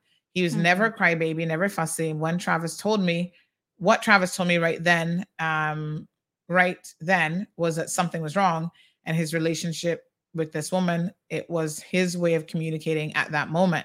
yep Um, Alexand Alexandro um, Alejandro, sorry, says that's very disturbing. Um, I'd find a way to get that person to hell if I had to help them. Um, meaning the nurse, Tiana says, as a parent, you did the right thing by listening to and observing your child. And um, uh, Perla says, remember, everyone has a skill, and it's and that's a scammer. Anyone can lie regarding their profession. That nurse did. Alejandra says, I'm happy that Sam came in today because we all have a good day and remember to stop and talk with your mm-hmm. children. Miss Olive weighing in, she says, Good morning. I must say big respect to this mother. She's a real mom. God forbid if it was my child. I remember when my first son was in high school and he was supposed to wear blue socks. I have three boys and I was uh, so poor. I only I have to buy them stuff for them in wholesale. The next two boys wear black socks. I didn't have money to buy separate colors. So I allow my bigger son to wear the black socks. And a teacher who always tells my son he won't come out to nothing took his socks off of him, uh, went to school and met. And unfortunately, your comment got cut off. Let me see if I can read it on the other screen over here. Estrella says, This is so true, Miss Sam. The police is not doing enough effort that we uh, take things upon ourselves. What a hot mess. Um, really unbelievable. So I guess Miss Perla, yeah, mm-hmm. hold on so, one second. I guess Miss Perla is saying that um, this person took the socks off of her son. That sounds a bit excessive. Good uh, morning, caller. Welcome to the program. Morning, Sandra. Oh, listening to the show, right? Um, mm-hmm. Um, Samantha, maybe what Samantha can do since she's gone to the MASH unit, mm-hmm. obviously we know as Caymanians that um, government can only do so much, education department can only do so much, and the, yes. what they can do, they really they are not going to go out of their way because it's not affecting them in their circle, in their environment, at mm-hmm. their house, right? Mm-hmm. So maybe what Samantha can do if she has the time, mm-hmm. or or do, you know, send a try to contact parents within you know her kids classroom or even lower or higher and see what their experience is mm-hmm. because what i'm hearing here obviously people are giving feedback now that they know it's time to tots right mm-hmm. i've had i've heard i've never sent my child i've know i've known no one in my family to send their child but i've known friends that sent theirs there the child came back either sick or something was wrong but obviously, this is not just going on from today, right? Mm-hmm, mm-hmm. Again, there's no cameras, there's no evidence. You cannot invade someone's privacy either. The mm-hmm. school my child go to, they just put up cameras, not in the classrooms, but mm-hmm. outside around the playground and stuff. It's a private school. They will mm-hmm. fall down and stuff like that. We know that, right? But mm-hmm. uh, my thing is, she should try to see if other parents are having the experience. Obviously, MASH don't want to do anything, or they're not interested mm. in doing anything, or they can't do anything. The education department can't do anything. And maybe mm-hmm. they should get rid of the director and everyone in there mm-hmm. and put Mr. Roy and Gordon and those ones back. Maybe something would get done. I don't care who like it or who don't like it because mm-hmm. they can't move me from here. Right. And um, see where it goes from there. Because what the next step would be, obviously, fake education comes in all sorts of paper now. We know what happened at the um, Community College of Cayman Islands. Now they call it the um, University College of the Cayman Islands. Mm-hmm. The director, whatever came in, he had a fake paper. He, God only knows what education and what degree he had, mm-hmm. right? We had one come in that was a car seller. He only knew about selling cars, but then he wanted to be a teacher. So mm. obviously, the Caymanian that have the certificate, that has mm-hmm, the degree, mm-hmm. that try to study, they're too educated for the job, or they're too advanced for the job, or they're undereducated for the job. They can't take it, but they can take the overseas paper, right? Mm-hmm. I am not against expats because, like how I said, I've been on the show many times calling my husband's an expat too. okay, mm-hmm. so um, these certificate, how they know they're legit? How do they know they're real? How do they know these people are, are certified in being specialized in, in, in child or a child child and home affairs or whatever they want to call it now, right? Mm-hmm. And mm-hmm. if you can't provide that, then um, I think you need to send them to some sort of training. But the next step step is if she get all the feedback from the parents and um, say five or ten, five or ten parents had something negative to say, maybe the school system needs to be reviewed. Enough if 10 parents out of 10 parents has on the mind, maybe need to be shut down. I know it's taking money out of someone's mouth, but then you can't put your child in danger either, right? I have a lot to say about the food and the water and stuff. Okay, now I'm coming back and I'm saying, okay, the school has failed in this way. So this is my points on the school also trying to get their act together or close them down for a month until they get the stuff corrected the right way. Mm-hmm. But then again, we do not have no one in education that goes out as an officer into supervisions. When I was growing mm-hmm. up, you had officers that would come on location. You had officers in the Department of Tourism that would go to the hotel once a week. And if they found a mm-hmm. roach or a rat or something or a pot that wasn't clean, good, they would tell you, they would give you the notice. So why all of a sudden the whole system has changed? Mm. Maybe we need to sit down and think it's the people we're electing in there and the government officials that are working behind the desk that just want to sit flat their ass in thin AC and don't come out and do no work. Mm. So maybe we need to consider getting them out of there too, putting people in there that want to work for the hard money mm-hmm, and mm-hmm. go and do the inspection. Because I can tell you, when I was in Department of Tourism with Miss Eden, Miss McKenzie, Miss Jackson, and I forget the Indian man. Even Shamara Scott went there. He can tell you, Cassandra, she's now married. We used to go out, mm-hmm. okay? Mm-hmm. They used we were not part of the team, the inspection officer, but they would send you out for you to learn. Mm-hmm. Okay? Mm-hmm. For you to learn if you wanted to move in the department or different departments. And I saw myself personally, Miss Janet Jackson. I saw Miss um, she's from West Bay, um, Miss Mackenzie. Mm-hmm wiping her fingers on the pots. So what has happened now? Mm-hmm. What has happened? Maybe the department gone shit wreck now because of the people we have in there. Mm-hmm, mm-hmm. So maybe they need to come out. It's not that I want to take food out of my own people's mouth, but obviously they're not doing the right stuff. Every day we come, we hear somebody complain or send a picture. There's a hair in my food. There's this in my food. There's plastic in my food. Why? Because the officers are not out there. But we're quick to blame the restaurant owner and the staff that work there. And mm-hmm. maybe if we had the inspection officers out there doing their job, mm-hmm, half mm-hmm. of the stuff won't happen. Yeah. So this is my suggestion to Samantha. Maybe reach out. I mean, if you have the time, you know, uh, it's your child, so she she will be able to probably find the time to reach out to other parents. Mm-hmm. Ask them what are their experience. If there's five that complain out of ten, then a review need to be done. If there's ten out of ten, shut the school down for a week, for a month until they get things in order. Mm-hmm. I mean, obviously, sitting down and just complaining and saying MASH is not doing anything, the police is not going, we know the police not doing that because that's a Jamaica national force. I call it that all the time. so we need to change the Cayman Islands name off of that and, mm-hmm. you know, see what can be done there. Mm-hmm. I mean, mm-hmm. that that's what I think, you know. All right. As a um, parent, I feel it for her. Thank you uh, so uh, Thank you so much. Um, the caller and and to address some of the things that you said i would before i know sandy is short on time um, but uh, this is the reason that i agreed to do this interview with sandy because uh, it was just two months from January to February, right? In mm-hmm. mid February, because that's when I took my child out. So I didn't get the opportunity to meet a lot of parents. Although I met mm-hmm. one parent when I was leaving one day, and we were we happened to talk about uh, food and stuff, and and that's when we discussed about the daily reports and said, yeah, I'm not getting it either. So that was just one parent. I didn't get her name. She was in a hurry, mm-hmm. and we just left. But mm-hmm. um, this is the reason I'm here today that to bring awareness and if parents could maybe get in touch with Sandy, send emails uh, if you don't want to be, you know, be seen or don't want to talk about it because maybe due to lack of options yeah, that you have, that they could send emails to Sandy eh, to, at the when it comes about your child or my child, I don't care if they want my name would be out there first on the list because that's my child. I bred that. 9 mm-hmm. months I carry that. So uh, this foolishness about anonymously has to stop now. I think we hide behind these fake accounts, the phone and all that too much.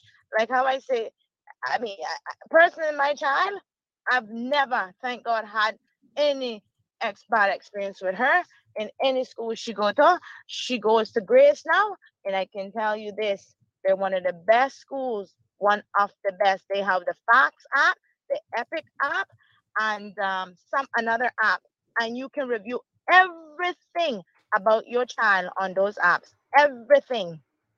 That's exactly what I expected uh, when my child when I sent my child there, right? In the first mm-hmm. place, and that's the, that's the type of quality that I expected, and I didn't get it.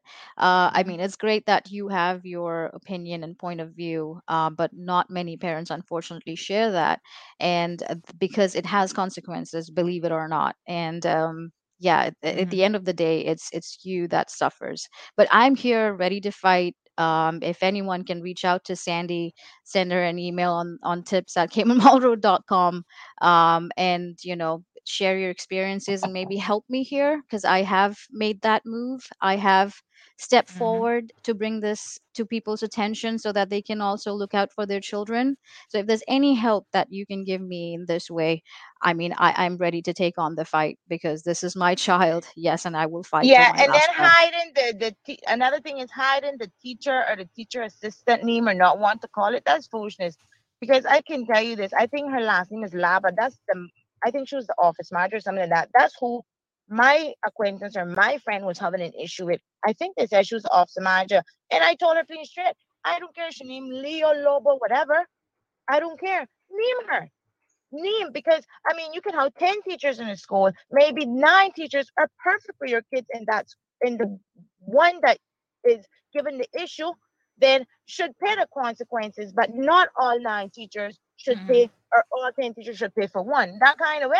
Yeah. So the best thing to do is name them, put them out there. I'm not telling you name and shame. You can do it like how we did it just now, use an anonymous name or send Sandra a picture. I mean, parents can do that too and say this, that. Maybe a report can be generated, an investigation. Once MASH in the education department see that parents are serious, an investigation can be open on a whole.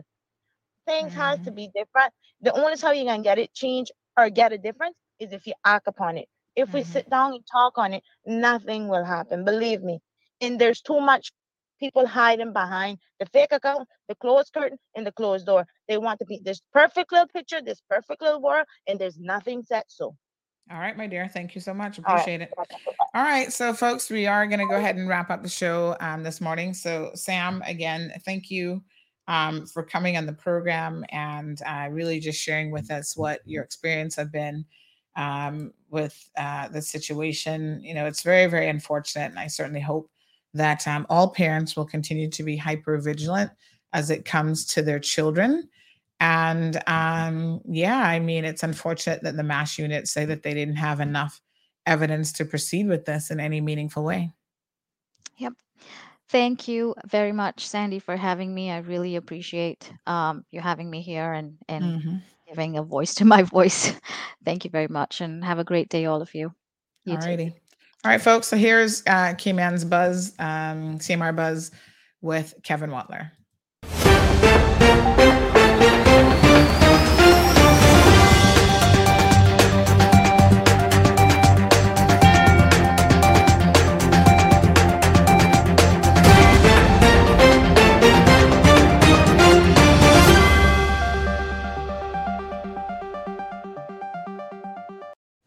Hello, I'm Kevin Watler, and this is your CMR Daily Buzz. Here's a summary of some of Cayman's latest headlines. Royal Cayman Islands police officer Timothy Alexander Monroe pleaded not guilty to a single count of animal cruelty in relation to police canine Baron, who died last year. Monroe appeared in summary court last week, and allegations are that Monroe failed to feed, water, and shelter canine Baron, which caused the animal unnecessary suffering. Ten Cubans, including two women charged with escaping lawful custody for leaving the Immigration Detention Center, were sentenced to 91 days in prison when they appeared in summary court yesterday. The starting point was six months imprisonment or 182 days. However, the presiding magistrate Kirsty-Ann Gunn deducted 45 days for personal mitigation factors and a one third discount for their guilty plea. Throughout honoring Women Month, several Caymanian trailblazers are being highlighted. Born on November 16, 1886, Leila Alberta Ross was an educator and composer. Her most famous work was our national song, Beloved Isles, Cayman in 1930.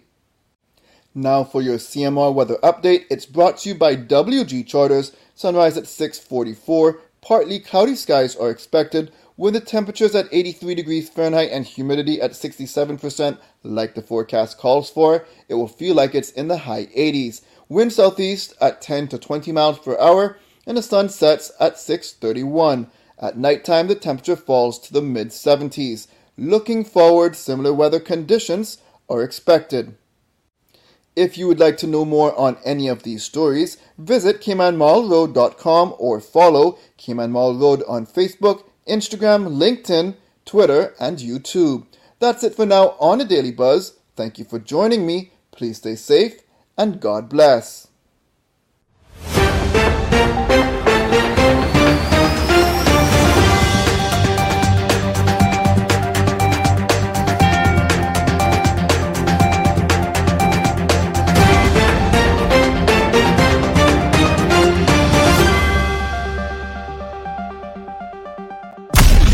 You for tuning in to another episode of The Cold Hard Truth on Bobo 89.1 FM.